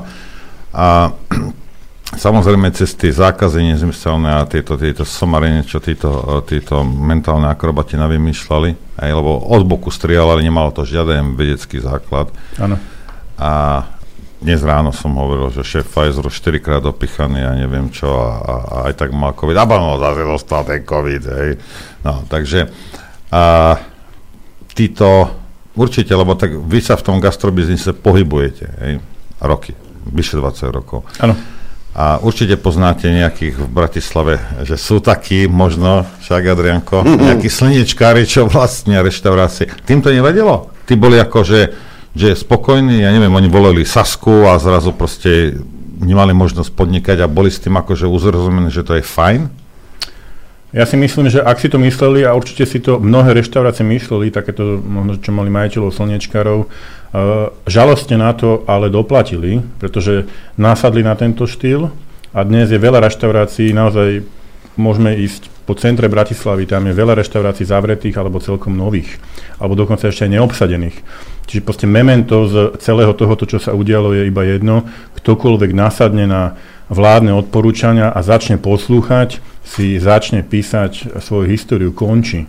Čiže jediný zmysel, ktorý my máme, je odporovať. Odporovať do posledného dýchu. A to bola iniciatíva voľná zóna, proste zjednotiť ľudí v odpore. Pretože nasadnúť na tie, na tie, na tie prikázania Hegera, Matoviča, Lengvarského, to je smrť, to je okamžitá smrť. Čiže veľa reštaurácií ukončilo svoje pôsobenie vďaka tomu, že to rešpektovali. Ono, viete, lebo my sme tiež ako takí odborníci, a ja som vždy vrevel lekára, viem takisto kúpiť ako politika, alebo ako rohlík niekde v Tesku. Hej, ako to, toto absolútne nie je problém, že niekto niečo má 4 tituly a teraz mi niečo povie a ja, ja mu to budem veriť. Ano. Čas ukázal samozrejme, že, že to boli somariny. Hej, ale aj v tej chvíli tí ľudia vedeli, hej, veď mnoho ľudí to videlo, že to nedáva absolútne zmysel. Čo sa, čo, a mnohé štáty skúsili toto, aj to pozrite sa na Švédsko, no čo, zobrali ich tam viac? Ako u nás. Viete, ako, absolútne to nemalo s tým nič spoločné. Ale oni vám budú tvrdiť, dodnes mi vypisujú nejaké lekári, že ale to rúško, to, no, no to si ho natiahni, daj si tesko, tak však, no, však pohode, len mne daj pokoj. Hej. Že títo ľudia a vlastne tým, že tomu uverili, sa pripravili o, o živobytie. Áno, je to tak. Hej. A možno predpokladám, že sú aj takí, ktorí tomu neuverili, ale štát ich zrujnoval. Aj. Aj takí sú. Aj takí aj. sú, ktorí, ktorí aj odporovali a aj napriek tomu odporu tí ľudia boli tak vylakaní tými médiami, že do tých reštaurácií nechodili, pretože si mysleli, že sa tam naozaj nakazia. Navyše báli sa tam možno policajtov, že tam dojde šojka, že bude ich legitimovať ich občianske. No to, to bol jeden, jeden celoslovenský masaker, to bolo vymývanie mozgov. Čiže niektorí skončili aj, aj nedobrovoľne, áno. Táto činnosť bola protizákonná, bola protiústavná a bola v rozpore s, so všetkými e, medzinárodnými dohodami, čo sa týka ľudských práv. Hlási, hlási. Pán Redoš, e, ste hovorili pred chvíľou, že teda ten komplet aparát na Bratislavskom magistráte je obsadený valovými ľuďmi. Hej? A dokonca som počul, že oveľa viacej ľudí tam pracuje, ako pracovalo pred 4 rokmi, ale to je teraz vedľajšie, na chvíľu, možno sa k tomu ešte vrátime. Hladných slničkarov je asi viac. Hej, hej. Môžeme sa vrátiť kľudne potom. Hej, ale otázka, že keď, dobre, e, predstavme si teoreticky zatiaľ len, že e, tie voľby na primátora Bratislavy vyhráte. Čo s tým aparátom, ktorý tam je, valou? No, môžem povedať, čerstvú informáciu, došla mi teraz 211, tak e, občania, rodáci z Bratislavy, Matúš Válo má na oddelení marketingu a komunikácie 17 ľudí. Je to viac ľudí, ako má oddelenie architekta alebo územného rozvoja. On má 17 ľudí zaplatených, ktorí... Na market a čo robia? No, dostal ja. som aj výpis uh, tých ich činností, chystajú tlačovú konferenciu, uh, sledujú dennú tlač, nachystajú výstup, urobia Facebook, 17 ľudí eh, ho obskakuje a na magistráte naozaj robí od cca 400 ľudí viacej. A teraz opäť masakrálna informácia. V roku 2018 boli mzdy na magistráte 14,7 milióna eur, alebo eur. Dnes sú 28,7 milióna eur. To je dvojnásobný nárast miest na magistráte počas jeho obdobia. Nikto z nás nevidí hlavnom meste ten výkon, ktorý by bolo za tieto peniaze vidieť. Hmm, ale čo s tým potom, s tým aparátom, pán Heredoš? Aparát uh, musí podstúpiť audit, Musíme zistiť, aká je tam opodstatnenosť, ale nie len ľudí na tom magistráte, dokonca ešte širšie, aj ľudí, ktorí sú obsadení v všetkých mestských organizáciách, podnikoch, čo tam robia. Ako Nevyhadzujete peniaze za audit, ja vám toto zadarmo poviem. 17 ľudí na marketingovom oddelení na magistráte mesta, ktoré má pol milióna ľudí, je veľa. To je masaker. To, je masaker. To, vám, to vám poviem teraz zadarmo. Na to audit, to je veľa. Aj? Lebo to je to veci, ktoré ste hovorili, čo oni chystajú, toto podľa mňa 3 4 ľudia to úplne v pohode zvládnu. Aj. Aj to si môžu brať dovolenky každý druhý týždeň. Dvaja. Skrytá nezamestnanosť. Vieš, je. čiže, čiže keď ste sa ma teda pýtali, čo s tým, tak jednoznačne musí to človek otvoriť, musí zistiť opodstatnenosť, a aby, aby robilo na magistráte mesta 996 ľudí plus dohodári 996 ľudí. 996 ľudí plus dohodári. Ty môj duch. Uh, to je pri všetkej úcte ku tým zamestnancom, a ja ináč by som aj chcel teraz vyhlásiť, ja som sa bol aj osobne dopytovať na magistráte na niektoré veci, to sú milí, slušní ľudia, veľmi ochotní, ale ich tam nemôže byť na tak malé mesto a na, na to, že bolo dva roky vlastne zavreté všetko, 2020-2021, veď tu bolo všetko proste ubité. Ako je možné, že tam bol taký nárast zamestnancov. A to nehovorím o tom, že ešte boli vytvorené nové mestské podniky. Možno niektorí mali reštaurácie a slnečkári a prišli tam potom pracovať. Čiže ešte boli vytvorené aj nové mestské podniky, aj tam sú ešte ďalší ľudia, ktorí nie sú započítaní do tých 996, ktorí robia na tom magistráte. Čiže uh, je tu opodstatnená otázka, čo tam tí ľudia tie 4 roky robia a výsledky naozaj nie sú vidieť. Čo treba zmeniť? Zmeniť je potreba šéfa hlavného mesta. Tam nesmie sedieť Matúš Valo, tam nesmú sedieť ľudia, ktorí megalománskym spôsobom nakladali s financiami našeho mesta. A chcem ešte povedať jednu vec, opäť ako masaker. V rozpočte mesta za 4 roky, keď to zoberieme kumulatívne, bol vyšší výber e, miestnych daní, čo sú teda zo štátneho rozpočtu, respektíve financie v bežnom rozpočte mesta narastli o 250 miliónov eur. Matúš Valo hospodaril zo štvrť miliardov eur navyše za tieto 4 roky, keď by sme to robili kumulatívne, opäť tam nie je vidieť výsledok. S tak obrovským budžetom my ako Bratislavčania nevidíme, nevidíme žiadne zásadné výsledky. Čiže musí tam sedieť človek, ktorý bude občanovi viacej načúvať, bude občan na prvom mieste a budeme riešiť veci, ktoré sú aj viditeľné ľuďom, že sú normálne rukolapné. Že uvidia, Napríklad MHD musí byť v našom hlavnom meste zadarmo. Na to mestský rozpočet má a občania potrebujú dnes naozaj pocítiť, že keď si nevedia zaplatiť ja plyn, elektrinu, vláda ich odsúva, že to mesto im vie urobiť niečo, kde im vie aspoň niečo vykompenzovať. A to ešte si ako mesto budeme Ale... pýtať od Matoviča, od Hegera 600 miliónov, o ktoré nás okradli. Ale to ja nerozumiem tejto politike, keď Valo je taký zelený a progresívny a slniečkársky, že prečo tá uh, mestská hromadná doprava už nie je zadarmo, lebo cieľom by malo byť, aby tých ľudí z aut dostali do tých autobusov, bude menej uh, smogu a neviem čo, že by to bolo zelené riešenie, ale Balo sa k tomu ako si nedostal. A čísla opäť poviem ešte iba na chvíľočku.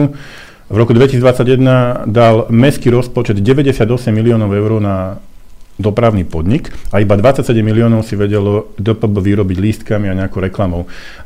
Nás vo finále by dnes stála MHD zadarmo, už sú kúpené autobusy nové, je to obstarané, to je všetko OK, iba 27 miliónov eur. 27 miliónov eur je vlastne rozdiel medzi tým, či budeme zelené mesto, či bude menej CO2, či bude menej dopravných zápch, či ľudia vysadnú z auta a či e, im tiež dáme proste nejakú výhodu ľuďom, ktorí sú na trvalom pobyte v našom hlavnom meste, veď to má kopec výhod, my tým veľa vecí vyriešime. Auto, už posledná informácia, auto uh, je v obehu iba 6% času celého dňa. Inak auto je na parkovisku, stojí. My musíme z tých aut vysadnúť, ale poďme potom do dopravy zadarmo odľahčíme, odľahčíme celému mestu. Ja vám poviem, že ako, povedzme, ja sa na to ako pozriem, ja v Bratislave samozrejme, keď idem, teraz už ani nechodím, chodím tým obchvatom, ten je prázdny, to je super, ešte dneska ráno to ano. bolo také prázdne, čo bolo veľmi dobre. Ja by som, rozumiete, ak by bolo nejaké záchytné parkovisko niekde rozumne a lebo tu nejde o to, že či teraz listok stojí 70 centov alebo 2 eurá, aj mne to je jedno. Hej, a väčšine ľudí to je jedno a mnohým to nie je jedno. Ale tu ide o to, že to pohodlie, rozumiete, teraz musím si rýchlo, musím mať drobné, alebo musím to, musím si listok kúpiť, Áno, alebo áno. električenka, alebo čo to bolo, niekedy bola tá, my sme to volali v Brne šalenkarta, hej, ten mesačník, alebo čo to je, viete, Takže ale tam že- tak ešte, ešte je stále. Je, je to šalinkarta tam. Hej? Som to pozeral. Však áno. dobre. No tak, a teraz či už šalenkartu si musíte vybovať každý mesiac, alebo, alebo si musíte kupovať ten listok a toto. Ja keby som vedel zaparkovať, prejsť do 100 metrov, hej, Áno. Naskočiť na električku alebo na autobus alebo niečo, no tak sa povozím, tak idem tam, idem tam a, a nemusím, lebo zase s tým ušetrím to, že v centre musím hľadať parkovanie. Jednoznačne. Viete, hej? A, a, a tak či takto nejakým spôsobom potom zaplatí. Myslím si, že pokiaľ by boli dosť veľké záchytné parkoviska, tak, a, tak a keby aj boli z... Lebo ja som počul, že, že vy aj v Maďarsku chcete hlasy naháňať. Určite áno, ale ešte na chvíľočku odbočím. Povedali ste to výborne, záchytné parkoviska. To je alfa a omega bezplatnej MHD. A ja vám teraz poviem, ako magistrát vyriešil za týchto 250 miliónov eur s tým obrovským ansáblom, ktorý tam je, záchytné parkovisko v Ráči. Záchytné parkovisko v Ráči aj vážení posluchači, ktorí nebývate v hlavnom meste, je vyriešené tak, že ľudia, ktorí dochádzajú mimo mesta, z tých okolitých oblastí do Rače, tak záchytné parkovisko je v opačnom smere veľké záchytné parkovisko je urobené v opačnom smere. Môže Čiže auto sa musí, sa musí otočiť niekde a vrátiť sa na záchytné parkovisko. Alfa a omega, záchytné parkovisko nemôže byť otočené v opačnom smere a musí ich byť jednoznačne viacej. Ja dokonca hovorím, že by ich malo byť násobne, tých parkovacích miest by mali byť no, tisíce miest navyše. My ideme urobiť teraz jednu reportáž, chceme občanom ukázať, ako veľa parkovisk je, že je ich málo, kde sú lokalizované a jednoznačne magistrát zaspal. Oni mali tie 4 roky rozvíjať záchytné parkoviska a tie nerobili. A za to je dnes taká situácia, že človek nemá kde odparkovať a potom musí ísť autom do mesta, potom musí naháňať mince a to a to a to A k tej otázke, čo ste sa opýtovali, teraz som mi zabudol. No, už ani ja neviem. Záchytné parkovisko, cena lístku, či čo? Nie. To- Mm. Nie, ešte sme sa rozprávali. Spomeniem si, zahráme si, Adrianko. Maďarsku, áno, v Maďarsku. Maďarsku. Ja v Áno. Maďarsku, že chcete nah- naháňať. Jednoznačne tu vyhlásim, že pôjdem aj za našimi občanmi do Maďarska, ktorí tam bývajú. V Rajke? V Rajke dopravný podnik Bratislava v roku 2021 bohorovne vyhlásil, že linka 801 sa im neoplatí, je neekonomická, tak do Rajky nebude chodiť. Do Heimburgu chodí 901 a do Rajky nechali iba vlak S8. Neoplatí sa to pre našich občanov, je to nám neekonomické, nevozíme. No chcem tu verejne vyhlásiť, takýmto spôsobom nemôže fungovať dopravný podnik, obzvlášť nie šéf dopravného podniku, ktorý dostal podľa 211, ktorú mám, za rok 2020 a 2021 najvyššie odmeny za celú éru MHD. Je to pán Rybanský a zhrabol také odmeny, ktoré budeme ešte medializovať. Nechcete teraz? On dostal vyššie odmeny, on dostal za dva roky najhoršieho útlaku, kedy MHD nejazdil a bolo tu všetko zavreté, 2021, on dostal za tie dva roky dokopy 181 tisíc eur odmeny. Na odmenách. Na odmenách za výkon funkcie a, a za druhé tantiemy. A plus, a plus nejaké Nie, plat. nie, nie, 181 tisíc, keď to dáme na rok, to je 91, to je viacej ako zarába Edward Heger. A to bol šéf a je šéf dopravného podniku, kedy 2021 bola najväčšia kríza v MHD a dopravný podnik zarobil najmenej peňazí. No a ja odkazujem všetkým týmto hlupákom, čo ste tam zaolano, tam za 5000 sedíš v tom parlamente. Môžeš sedieť na dopravnom podniku za 8. Tak, viacej ako Edward Heger. Tak, no, ja si myslím, že prečo my tu sedíme na stoličkách, prečo my nesedíme na onom, na opravom podniku. Ja by Nebolo som chcel byť lepšie? šéfom lebo to som počul, že ten bere poriadne. Nie, ostaneme sedieť, nebojte sa, hráme. Sme späť. Pekný dobrý deň. Už je po 11. už môžem. Dobrý deň. Dobrý deň. Aj hostia máme v štúdiu, pán Heredoš, Miroslav, čo by kandidát na primátora Bratislavy.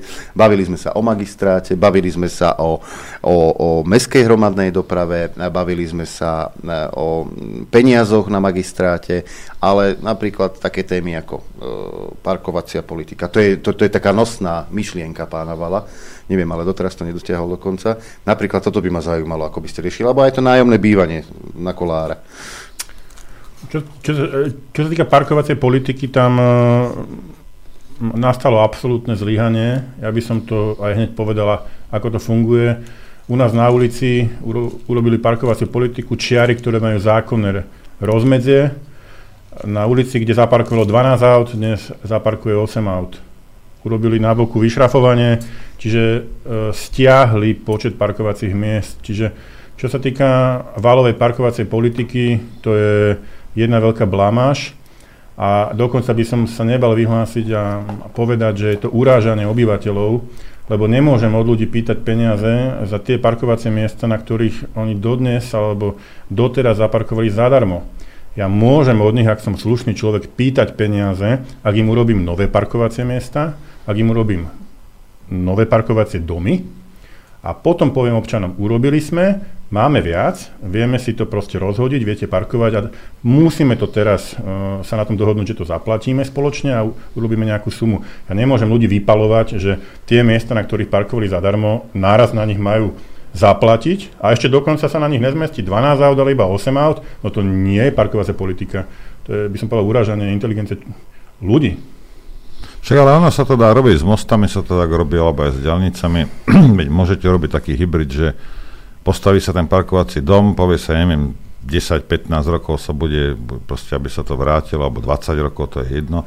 Takáto je cena a po 20 rokoch bude cena len za údržbu Hej, napríklad, alebo viete, že, že potom sa to dá, dá uh, prakticky znižiť. No ale ono je to ťažké, keď každé 4 roky príde iný Iný primátor. Iný človek. Iný človek. A tu sa neplánuje dopredu. Kde, no, to, a to nie, len, to nie je len v mestách, tu sa neplánuje ani na celoštátnej úrovni nejaká, nejaká vízia, ktorá by pred nami stála na 20-30 rokov a tie Vy... vlády, aké by sa menili, by sa, by sa toho držali. Lenže, ono, ono, pozrite sa, pokiaľ ten človek, ktorý kandiduje, vy kandidujete, ak nemáte uh, za sebou ľudí, ktorí majú nejaké záujmy, hej, a chcete to urobiť naozaj pre ľudí, najjednoduchšie je podľa mňa je ísť za tými ľuďmi, počúvajte, čo máte za problém, jak si predstavíte, že by to bolo lepšie a vy, na čo vymýšľať nejaké somariny, keď tí ľudia vedia najlepšie? Rozumiete, teraz čo ja budem v Dubravke vymýšľať tam na Alexiho, že či on vie parkovať, nevie parkovať, ja sa tam v živote, no tam som zrovna bol, ale proste sú miesta, ktoré, tak však tí miestni to vedia najlepšie podľa mňa. Jednoznačne. A ešte no, dokonca administrátor na Facebooku Petržalky e, na opakované sťažnosti ľudí tam na tie, na tie statusy, na tú, na tú parkovaciu politiku tam vlastne napíše, vyhlási, že ale veď vlastne na čo sa tí ľudia sťažujú, veď to je celosvetovo je cieľ vytláčať auta a proste ako spôsobiť, že ľudia nebudú mať záujem o auta, ale to keď som tú odpoveď videl, veď to bolo absurdné, veď ja mám nárok na auto, mám ho kúpené a ja ním môžem zaparkovať, ak, aké vytlačanie aut, akéže je to celosvetové. Však dobre, ale čítal, to je úplne, že rozumiete, ja hrôza. môžem, sú mest, bol som v mestách, bol som v Šangaji, hej, tam keď sa nadýchnete, prosím vás, tak, keď ste vyfajčili krabičku cigariet, hej. Ja chápem, že z toho centra, hej, to nejakým spôsobom chcú vytlačiť, ale musíte tým ľuďom dať alternatívu. Áno. Rozumiete? Musíte im dať alternatívu, ktorá je lepšia ako to auto. A to nie je tak ťažké. Hej, ale vieš, ale že tu sa to rieši zákazom. Jednoducho zakážeme a ideme riešiť. A bez alternatívy. Na Áno, a zakážeme ti a teraz ťa ideme dokonca pokutovať, lebo na dvoroch idú dokonca pokutovať auta, ktoré parkujú. Však ale Slovensko je tým známe, represie, všetko represiami. Hej, všetko. Je... Jak dráb. Hej. Ja neviem, či to máme ešte uh, od Márie Terezy, je tento oný, uh, tieto zvyky že my sa to, aby ste normálne komunikovali s tými ľuďmi a dohodli sa a urobili niečo pre nich, tak, tak sa používajú represívne metódy. Hej, ale to je klasika slovenská toto. Lebo my sme ten holubičí a ten kultúrny národ, to ste nevedeli. Hej? Ale jednáme s občanom ako s tým posledným masovým vrahom. Hej. Ja dokonca, ja dokonca ani nechápem, ako môžu poslanci schváliť novelu zákona, že to parkovanie na chodníkoch nebude. Veď keď tam je proste rozmedzie 1,5 metra ostáva, tak to je proste výhodne zaparkovať aj na chodníku, veď to není ani hriech, ani nič. Ja vôbec nechápem, že ako tí poslanci toto môžu vôbec odhlasovať. Veď toto je, ja byť poslanec, toto nemôžem. Veď keď je tam nejaké rozmedzie, nech sa páči, parkujme na chodníkoch, tých aut je veľa. Musíme sa, musíme sa s tým nejakým spôsobom popasovať. No a čo, on, Bo, Boris chcel urobiť tie nájomné byty, nejak sa mu to nepodarilo. Boris ľudí oklamal, na začiatku rozprával teda, že 200 eur. Nakoniec zistíme, že to bude na úrovni nejakej proste lacnejšej hypotéky. 500-600 eur to je lož, ale a ľudia tomu opäť uverili, ale o nájomné bývanie sa má postarať aj určite mesto, magistrát mesta to má v náplni a Matúš Valo zaspal, nájomné bývanie je v Bratislave najhoršie z miest V4. Iba 1% bytov voči pomeru celkovo bytov je nájomných bytov, čiže iba 1%. Ostatné všetko niekto vlastní. Ostatné sú v súkromnom vlastníctve. Fyzicky môžeme číslo povedať, že to 1924 bytov, ktoré vlastní mesto ako nájomné byty. Na nájomné byty sa čaká 6 rokov, hm. čiže absolútne zaspaté. 250 miliónov eur bol náraz na rozpočet 2018-2022 a na byt sa čaká 6 rokov, nájomné bývanie zaspalo. 1% EU je 10% a Viedeň má dokonca 60% nájomných bytov, respektíve nájomných bytov a bytov s regulovaným nájmom. Čiže my sme tu opäť proste za opicami a magistrát a Matúš Válo neurobili, čo sa týka nájomného bývania vo finále nič, respektíve veľmi málo. To je ako výsledok veľmi slabé za tieto 4 roky. Hm? A kde ešte Bratislavu tlačí Petana? Čo treba zmeniť? Bratislavčan, ja, ja neviem, ja sa, ja preto, že, preto sa pýtam, lebo ja do Bratislavy fakt len keď musím idem. Naozaj. Čiže len tak zvonka chodia ako mne tie informácie, ako je tá parkovacia politika a tak ďalej a tak ďalej. Ďuro Štubňák vo svojich videách sa tiež e, pýtal e, vala a bol z toho celkom poprask vtedy. Takže čo ešte Bratislavčanov trápi?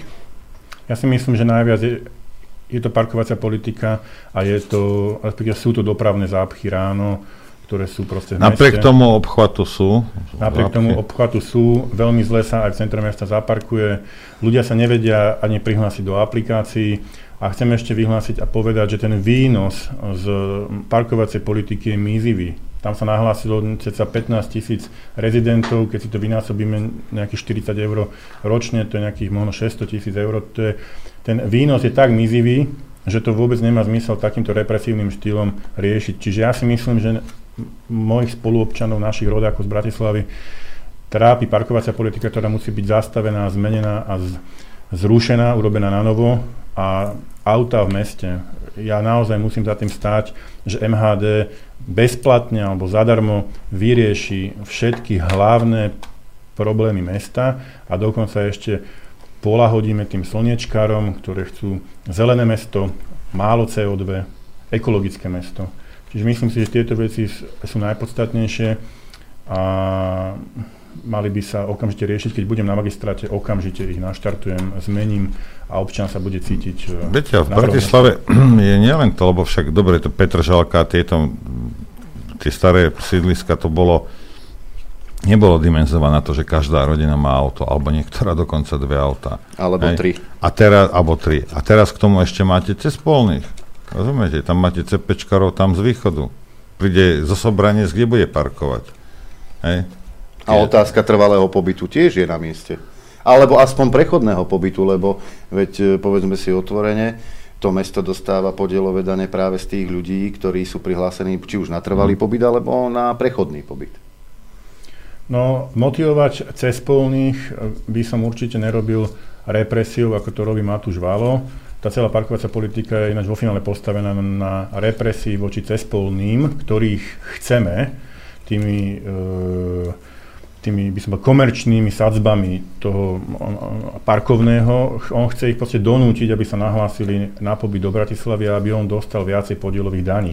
Ja by som cez polných motivoval nahlásiť sa na pobyt skôr e, výhodami, odpustiť nárok nejakú daň, odpustiť daň za psa možno, na dva roky dať niekde inde zľavu ale docieliť, e, by som povedal, pozitívnou politikou, aby sa nahlásili na trvalý pobyt a aby cítili výhodu. A aj výhoda MHDčky zadarmo, respektíve bezplatne by mala byť, že tí, ktorí sú na trvalom pobyte, čiže opäť motivácia. Som na trvalom pobyte, budem jazdiť mestskou hromadnou dopravou zadarmo, bezplatne. Čiže Dobre, ja len roz, rozmýšľa niekto nad tým, že keď hovoríte, že 1% je nájomných bytov, ostatné sú v súkromnom vlastníctve, aké som vlastnil byt, hej, a Fešák by sa mi zo Sobrane chcel nahlásiť na trvalý pobyt v mojom byte, ne, neskákal by som dvakrát od radosti. Je to určite o dôvere. Tí nájomníci si tiež musia získať dôveru tých majiteľov. Keď si ju nezískajú, alebo sú tu naozaj iba nakrátko, alebo sa to proste nedá, no tak je úplne jasné, že ten cespolný bude mať tie podielové dane a svoj, svoj pobyt inde. Nie všetko sa dá úplne vyriešiť, ale myslím, že, že, myslím si, že tá pozitívna motivácia tam zohráva proste rolu. No ale veľa ľudí aj takých, no, ktorí e, sú síce v Bratislave, má, e, býva v Bratislave, ale trvalý pobyt má napríklad v Nitre, v Košiciach, v Humenom. Však áno, alebo kde sa prihlásiš, bratie? Ty keby si šiel teraz do Blavie, kde by si sa prihlásil na trvalý pobyt? V Bratislave. Ale u koho? Na ktorej adrese? No, keby bývam niekde, ale... T- keby, keby to bol môj byt, tak sa tam neprihlásiš. To ale pozor, ešte je tu inštitúcia prechodného pobytu. A to by mohlo fungovať. A to, to, toto áno, ale samozrejme, že ja vlastní byt a Kocurík si tam nahlási trvalý pobyt v žiadnom pro, ale prechodný pobyt áno. Vymení zámky a skončil si. Vymení zámky a hotovo, hej. Je to, je, to, je to všetko na diskusiu, ale ešte raz hovorím, musí to byť pozitívna motivácia, aby sa ľudia nahlásili na trvalý pobyt. Musia byť výhody, nie represia. A Matúš Valo to robí represiou a za to sa na neho Bratislavčania hnevajú a môžem povedať, že sa necítia ako Bratislavčania.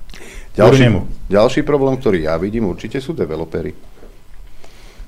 Jednoznačne súhlasím. Tam uh, m- mám napísané ohľadom nájomného bývania, že aj to vyhlásim, aj to budeme chcieť. Otvoríme aj územný plán na mieste, kde sa dnes nemôže stavať pre developera, ale budeme chcieť, aby dal výmenou za to, nie rozvoj v okolí iba, ale aby dal výmenou za to isté percento bytov zadarmo mestu pretože mesto nie je schopné postaviť si nájomné byty iba samo. Musí to robiť v spolupráci s developermi.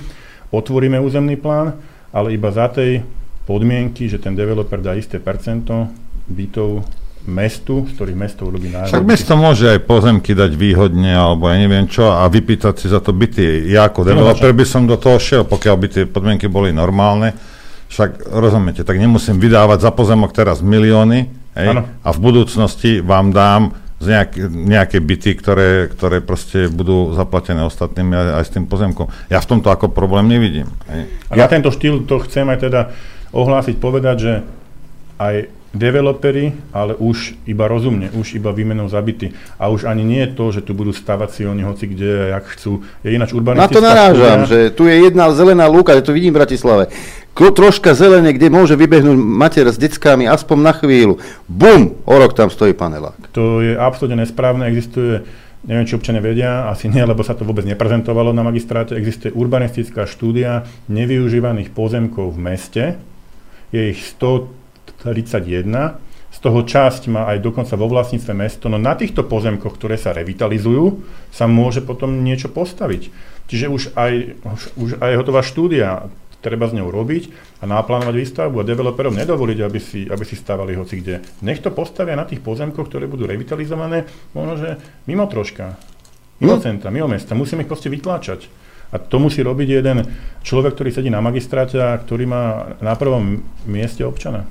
No, a prečo by sme sa mali pýtať my? Veľa poslucháčov máme z Bratislavy, tak by sa mohli pýtať priamo oni. Takže naštartujeme linku, s Norbertom sa rozlúčime. A ja sa sami rozlúčim.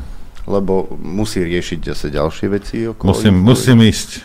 Musí ísť, ale my to zvládneme s pánom Heredošom aj s telefónnou linkou 0950 66 11 16. Norbert, ďakujem za spoluprácu, ja šťastnú ďakujem. cestu. Ďakujem. Utekaj, lebo sa ponáhľaš. No a my si zahráme a o chvíľu sme späť. Pekný dobrý deň prajem, sme v poslednej časti, asi najobľúbenejšej, kedy otázky na našich hostí dávate vy, prostredníctvom telefónneho čísla 0950 66 11 16 a tie otázky dnes skladete pánovi Miroslavovi Heredešovi, ktorý kandiduje na primátora Bratislavy. No, e, samozrejme, možno sa dostane aj na maily, mám ich tu zo pár, e, tak ale priestor majú vždy prednostne poslucháči naši. Čiže máme prvý telefonát, pán Heredoš. Vidím, že ste si dali e, sluchadlá, čo je veľmi dobré, inak by ste nepočuli nášho poslucháča, ktorý je na linke linke. Nech sa páči, počúvame. Dobrý deň, prajem. Tu je Eva z Bratislavy. Ja by som sa rada opýtala e, pána Heredoša, možno som od začiatku nepočúvala. Jedna otázka je, že aké má vzdelanie a druhá otázka by bola, na hlavnej stanici e, sú štyri parkovacie miesta pre cestujúcich, takže to je len možno taká pripomienka, že asi by bolo dobre v okolí hlavnej stanice tých parkovacích miest urobiť viac. Ďakujem pekne. Ďakujeme pekne za názor. Ďakujem, Môžete reagovať? Ďakujem pekne za otázku. Odpovedie mám e, maturitu zo strednej priemyselnej školy stavebnej.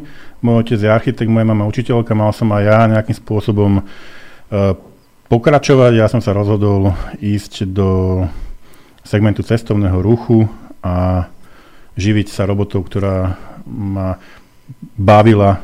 Čiže mám maturitu a za druhé k tej uh, uh, hlavnej stanici, tam určite parkovacie miesta, uh, malo by ich tam byť viacej, lež uh, hlavnú stanicu nevlastní mesto, uh, to by sme sa museli obrátiť na, na, na, na myslím, prevádzkovateľa, a to je myslím ŽSR alebo ZSSK. Čiže museli by sme s nimi rokovať a dohodnúť, kde by ešte mohli byť vytvorené nové parkovacie miesta. Fajn. E, dáme si ďalší telefonát. Nech sa páči, počúvame. Ďakujem, pozdravujem, Vlado Križovaný. Takže nie som Bratislavčan, ani sa nič nechcem pýtať, len chcem pánovi Hredošovi e, povedať, že som ho teda sledoval počas e, nedávnej doby a teda vlastne akože sa mi javil ako Dávid, ktorý vystúpil a nemal sa vystúpiť proti Goliášovi. Takže v podstate myslím si, že teraz je do určitej miery v podobnej pozícii a želám mu, aby tento Dávidovský boj vyhral, aby pomohol prebudiť no, spiacu dúhovú Bratislavu a tým pádom, aby pomohol prebudiť aj Slovensko, pretože Bratislava je trošku mimo podľa mňa. Ďakujem Takže pekne. Všetko dobré vám želám, všetko dobré vám želám, nech sa vám to podarí Uh-huh. A myslím si, že to by bol perfektný impuls, nielen pre Slovensko, myslím si. Nielen pre Bratislavu a nielen pre Slovensko. Ďakujem pekne. dobre, majte sa dobre. Ďakujem pekne za váš názor aj za za vašu podporu. Vážim si to a ešte raz ďakujem. Uh, pekný dobrý deň prajem. Bývam v meste, v centre. Uh, v najbližšom okolí všetky parkovacie miesta sú v prenajme Bratislavskej parkovacej služby. Ročne platím 1200 eur za to, že môžem parkovať pred domom, ale nie mestu, ale SROčke. Aj napriek tomu vo večerných hodinách nemám šancu nájsť miesto na parkovanie v okolí niekoľko stoviek metrov, pretože Bratislavská parkovacia služba berie poplatky za nerezidentov len do 18. a keď idú cez polný do mesta na kávičku, majú to tu najbližšie. Bežne musím chodiť preparkovať po 23 keď už sa berú takéto vysoké poplatky, naozaj musíme investovať do bratislavskej parkovacej služby a po 18. už fakt je jedno, či som rezident alebo nie. E, skúsila by som nechať auto od 18. do 22. na dlhých dieloch, Dana píše. Ja by som e, odpovedal asi tak, že bolo by dobre, keby ste mi napísali osobne, viacej mi to vysvetlili. E, jedno, čo viem, že parkovaciu politiku, čo sa týka centra mesta, staré mesto sa musí riešiť úplne osobitne. Eh, je tam veľa ľudí, ktorí už mi napísalo, že s tým nesúhlasia, ako tam funguje. Napíšte mi, ja dokonca s týmito ľuďmi chcem urobiť sedenie, aby som sa viacej dostal do toho, čo sa tam udialo a aká súkromná spoločnosť tam funguje a ako funguje pás. No, naozaj napíšte mi a ja vás aj potom osobne skontaktujem a môžeme k tomu urobiť nejaký výstup a ja sa do toho ešte hĺbšie dostanem, pretože na tom starom meste je, je tých problémov oveľa viacej. Ďalší telefonát. Nech sa páči, počúvame. Áno, dobrý deň praje posluchačka z Bratislavy. Bratislavčanka telou dušou, lebo ešte teda od rodičov, keď sa to ráta, tak som Bratislavčanka. To neboli Ďuriak, tak povedal, že iní sú len prišelci, ale nie, to, to som chcela povedať. E, pozdravujem vás, teda poslucháčov a pýtam sa, či si vie pán Heredos predstaviť, ako sa budú riešiť tie, nechcem povedať, aké padáky, keď by teda pricha- bolo na čím znížiť tú prezamestnanosť, z ktorej nám, Bratislavčanom, stríka adrenalín ušami, lebo to už nie je magistrát, to je firma Vallo. A teraz ešte takto. či vie, akú majú oni, e, teraz ja už dávno nie som zamestnaná, som teda na dôchodku a ako je to teraz v odboroch pri prepustení, keď sa znižuje mm, e, pracovné miesto, tak to vyjde asi sakra draho. A na čo narážam? Údajne v Rabce, na streche magistrátu, ale aj ústami istých ľudí, čo vyrikajú, že na budúci rok hrozí mestu nútená správa. Či o tom niečo pán Heredoš vie. Ja mu prajem úspech. Samozrejme, že má okrem valu ešte silného ďalšieho kandidáta a dúfame, že už nech hoci ktorý z nich zvíťazí, tak dá to mesto do poriadku. Ja ako teda telom, dušom Bratislavčanka by som sa tomu aj s partiou tešila. Všetko dobre prajem, do počutia. Ďakujem pekne za otázku, aj za, aj za teda podporu. Vážim si to. Odpoveď je, že samozrejme museli by sme tie miesta zrušiť, my môžeme dať e, výpoveď alebo sa proste rozlúčiť s, s nejakým zamestnancom len keď budeme rušiť jeho miesto, čiže museli by sme urobiť audit miest a zrušiť ich a samozrejme by sme sa s týmito ľuďmi museli vysporiadať podľa občianského zákonníka, myslím, čiže e, nerobili by sme nič netransparentné ani nečestné, išli by sme samozrejme podľa zákonu, ale tým, že sa musia uskromňovať občania mesta v rôznych oblastiach, tak je na mieste e, povedať jednoznačne, že na magistráte je tá zamestnanosť neúmerná a s tým bude musieť mesto niečo robiť a ja keď budem na primátorovi, na jeho mieste, tak my tam urobíme na magistráte systém, respektíve poriadok. Tam nemôže robiť 996 ľudí plus dohodári. Dobre, ďalší telefonát, nech sa páči, počúvame. No, dobré ránko, pani Adrián, pán Hredoš, počúvajúci aj pozerajúci.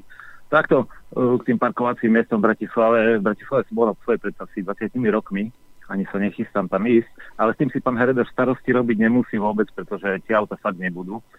Uh, ale čo, čo, k čomu s tým chcem dôjsť? Zaoberá sa tu vôbec niekto, pretože tu všetci hovorí, ako, hovorí, ako sa tu pomrzne v zime a že čo všetko. Zaujíma sa vôbec niekto o to, čo bude po zime? Pretože po zime uh, tie energie, ktoré teraz nemáme, sa záznačným spôsobom neobjavia. Mm. Toto myslím si, že by mala byť téma číslo jedna. Hej, že by proste tu sa rieši stále politici. My to máme, my máme na túto zimu. My máme, máme, máme. Ale čo bude po zime?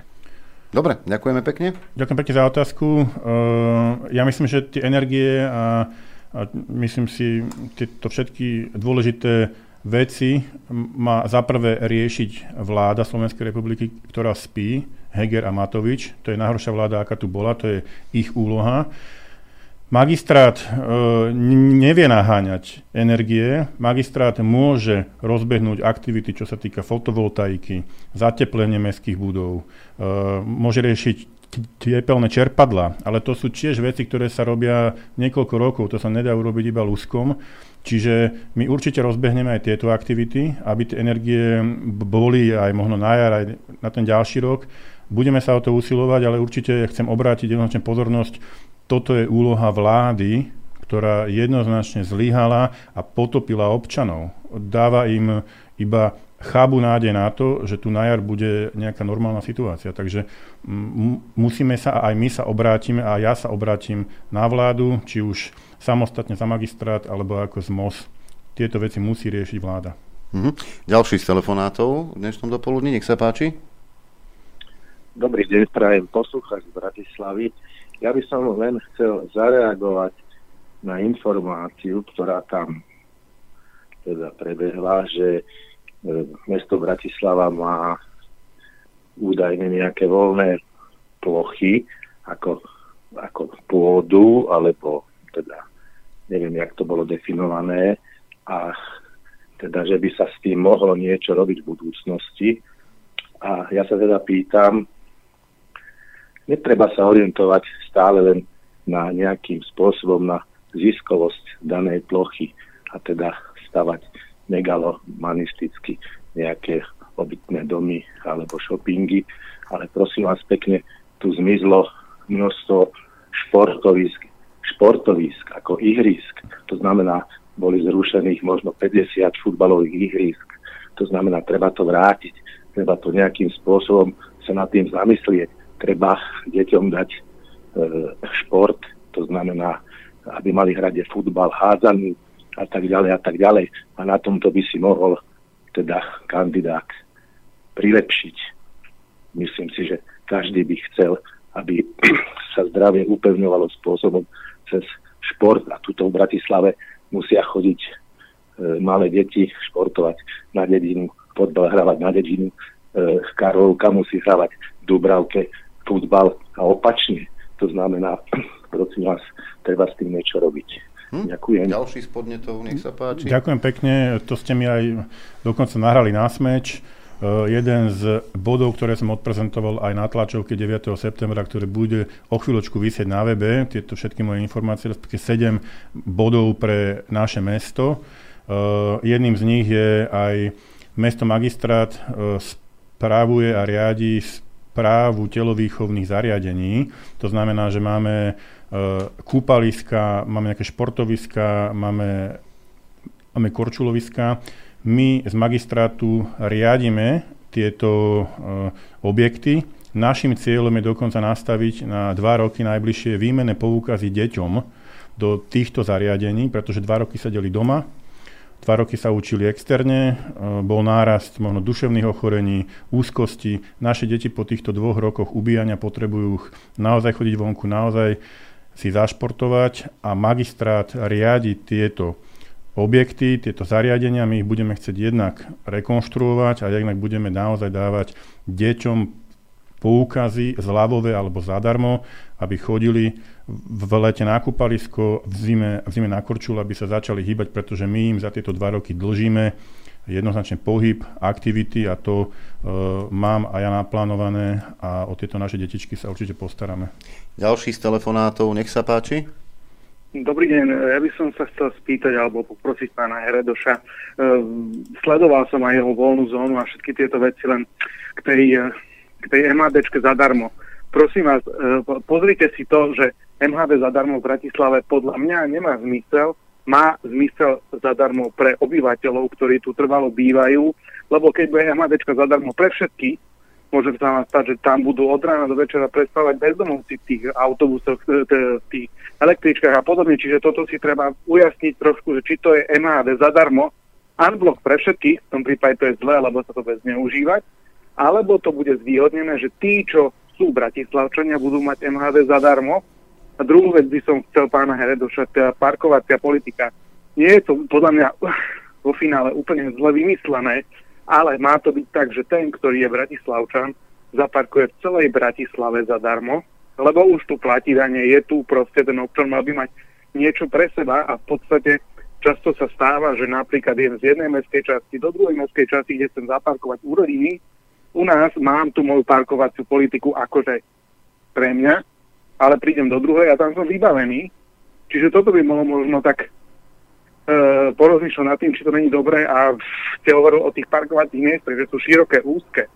Tie parkovacie miesta, keď začnú robiť úzke, tak tam tá, tie auta nezaparkujú, lebo auta sa nám nafúkli a tá norma je stále rovnaká. Čiže toto treba tiež možno trochu nad tým porozmýšľať, aby ste sa to pozreli s ľuďmi, ktorí sa tomu venujú, že naozaj, aby tie parkovacie miesta, keď už sú, tak aby mali zmysel, aby tam neparkovali len jednotkové fábie a podobné veci. To som vás chcel tak poprosiť, či by ste toto zvážil na tých vašich vyjadreniach. Ďakujem. Ďakujem pekne aj za informácie, aj za názor, aj si, aj si vážim podporu. Idem hneď od konca. Určite parkovanie má veľa chýb a tým, že, že má veľa chýb, tak je naj, najnormálnejšie vyhlásiť, že túto politiku zrušíme a nastavíme ju na novo. Niektoré veci e, s, s nimi môžem aj ja súhlasiť, ale a priori je to vlastne výpalné. Vypalujeme ľudí o miesta, ktoré, na ktorých parkovali dodnes zadarmo. E, a ja by som určite riešil e, tie akutné zóny, určite centrum mesta, staré mesto. Tam by tá politika mala byť jednoznačne nastavená, ale čo sa týka sídlisk a ostatných, ostatných mestských častí, je to naozaj vypalovanie. Ale ďakujem za názor, určite nad tým pouvažujeme.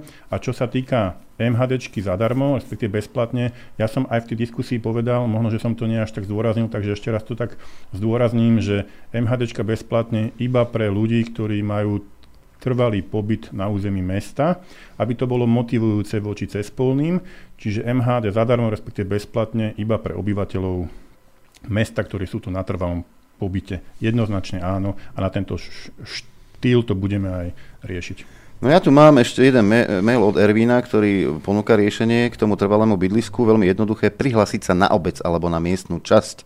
Ja to tak robím aj kvôli lekárskej starostlivosti a neotravujem nikoho s bytom alebo domom v Bratislave či kdekoľvek inde. Aj to je jedno z riešení. O, overujeme to. Um, neviem, ako to, ako to napísal pán, ako to teda myslí. Ja mám informáciu, že na miestnom úrade sa môže nahlásiť iba bezdomovec, ktorý nemá bývanie. Takže toto by som ešte overil, či no, ale je to keď také ja nemám ľahké. trvalý pobyt, nikde môžem. Áno, ale neviem, či sa nejedná iba o, o teda prechodný pobyt a museli by sme to ešte hlbšie zistiť, ale viem určite, že natrvalý pobyt na miestnom alebo mestskom úrade sa môže hlásiť iba bezdomovec, ale teda overíme. E, máme ďalší telefonát. Nech sa páči, počúvame. Dobrý deň, Stanislava z Bratislavy, zdravím vás, Adrian aj pána Redoša. Dobrý deň. Ďakujeme. Uh, vidíme, vidíme, že parkovacia politika nás najviac trápi a páči sa mi názor, aj z toho zdieľam, myslím si to už dlhšie, že občan Bratislavy by mal parkovať po celej Bratislave zadarmo, alebo minimálne, keď je z Ružinova, tak v Ružinove, keď je z Karlovky, tak v Karlovke, ale nerobiť tu také getá, že môžem zaparkovať len na nejakom malom, nejakej malej oblasti, to, to sa mi zdá úplne hlúpe. A čo ma trápi, to sú parkoviska pri uh, zdravotných centrách. S týmto sa dá niečo robiť? Aby mm. nemuseli pacienti platiť, veď to je trápne, keď chorí ľudia idú k lekárovi, tí majú stiažený prístup a ešte musia platiť. Ďakujem pekne, počúvam vás. Ďakujem Ďakujeme. pekne aj za otázku, aj za podporu. Idem opäť od konca. E, tie parkovacie miesta, ktoré sú pri nemocniciach alebo pri e, zdravotných zariadeniach, častokrát nie sú vo vlastníctve mesta, sú vo vlastníctve buď toho zariadenia, alebo to má súkromník, alebo to má v nájme súkromník. Takže jedná sa o to, že to zdravotnícke zariadenie alebo nemocnica ten pozemok dalo súkromníkovi a súkromník tam vyberá financie. To je absurdné, samozrejme ja s tým nesúhlasím odmietam to, ale neviem, či toto budeme vedieť riešiť z úrovne mesta. Minimálne budeme na to tlačiť a budeme sa pýtať, ako to je, ale viem, že tie miesta majú súkromníci a že sa s tým častokrát nedá, nedá pohnúť. A čo sa týka parkovacej politiky, absolútne súhlasím, ja to len chcem zopakovať. Parkovacia politika vypaluje občanov, chce od nich financie za miesta, na ktorých zaparkovali dodnes zadarmo. Môžeme chcieť od občanov financie iba vtedy, keď im urobíme nové parkovacie miesta a ponúkneme im niečo navyše a súhlasím aj s tým, že minimálne v mestskej časti, kde bývam, musím parkovať zadarmo a budeme tlačiť aj ja z úrovni magistrátu na, na poslancov, aby opravili zákon, respektíve novelu, musí sa dať parkovať aj na chodníkoch. Ja som vypol telefón, pretože tu mám takú dlhšiu otázku, nie otázku, ale e, zhodnotenie teda tej MHDčky zadarmo. E, Tomáš píše, aj to na zamyslenie, alebo možno aj na motiváciu. Host sa míli, ak dáš MHD zadarmo a ľudia prestanú jazdiť, nemáš dostatok autobusov, trolejbusov a električiek a nemáš kapacitu na parkovanie prostriedkov MHD a nevravím, že nemáš ani šoférov. S tým stupnú náklady a bavme sa nie o 27 miliónoch, ale násobme to. Minimálne mzdové náklady stupnú aspoň o 15 miliónov na rok. Vozidla tiež niečo stoja, je to také jednoduché, populistické povedať, poďme dať MHD zadarma. Zdarma. Druhá vec je, že v Bratislave je integrovaná doprava a tam budeš musieť dať zdarma e, aj tu, lebo je to súčasť dopravného systému. A najlepšia otázka znie, kde zohnať šoférov. Už skôr nájdeš politika poctivého než nového šoféra. Nikto nechce robiť v dopravnom podniku Bratislava, lebo bývanie v Bratislave je drahé.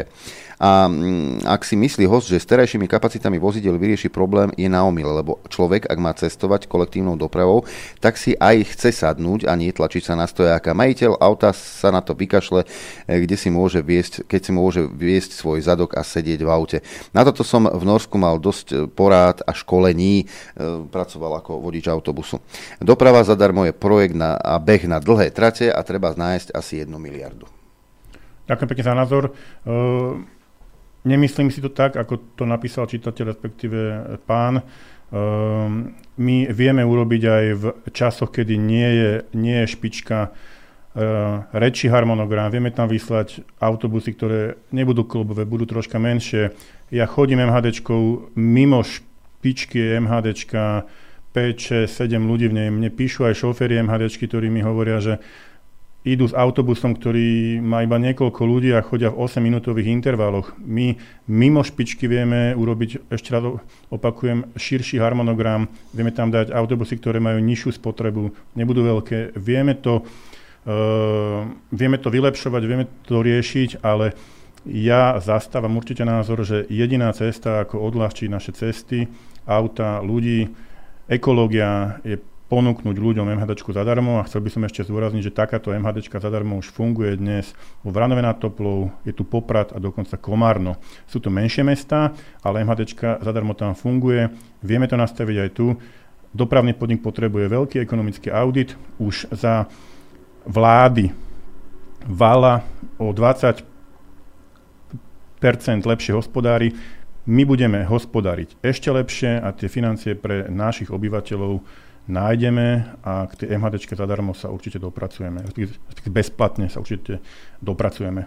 No a môžete to povysletovať aj na budúce, a, ako to teda je, samozrejme. E, tu je dôkaz toho, že áno, pán Heredoš nás oslovil, že chce vystúpiť ako kandidát na primátora Bratislavy a my sme mu to umožnili, eh, tak ako to robíme vždy. A v tejto chvíli mu poďakujem za čas, ktorý tu strávil a že odpovedal aj na otázky vaše, pretože vy, Bratislavčania, prioritne by ste sa mali pýtať, aké riešenia vám pán Heredoš ponúka. Chystáte nejaké stretnutia v Bratislave s eh, možnými voličmi?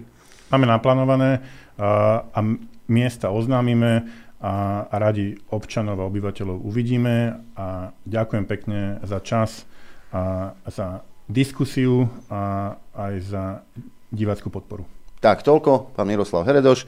No a ja sa rozlúčim s vami, pretože už e, zvony šamorínske sa začali kývať, za chvíľku začnú zvoniť.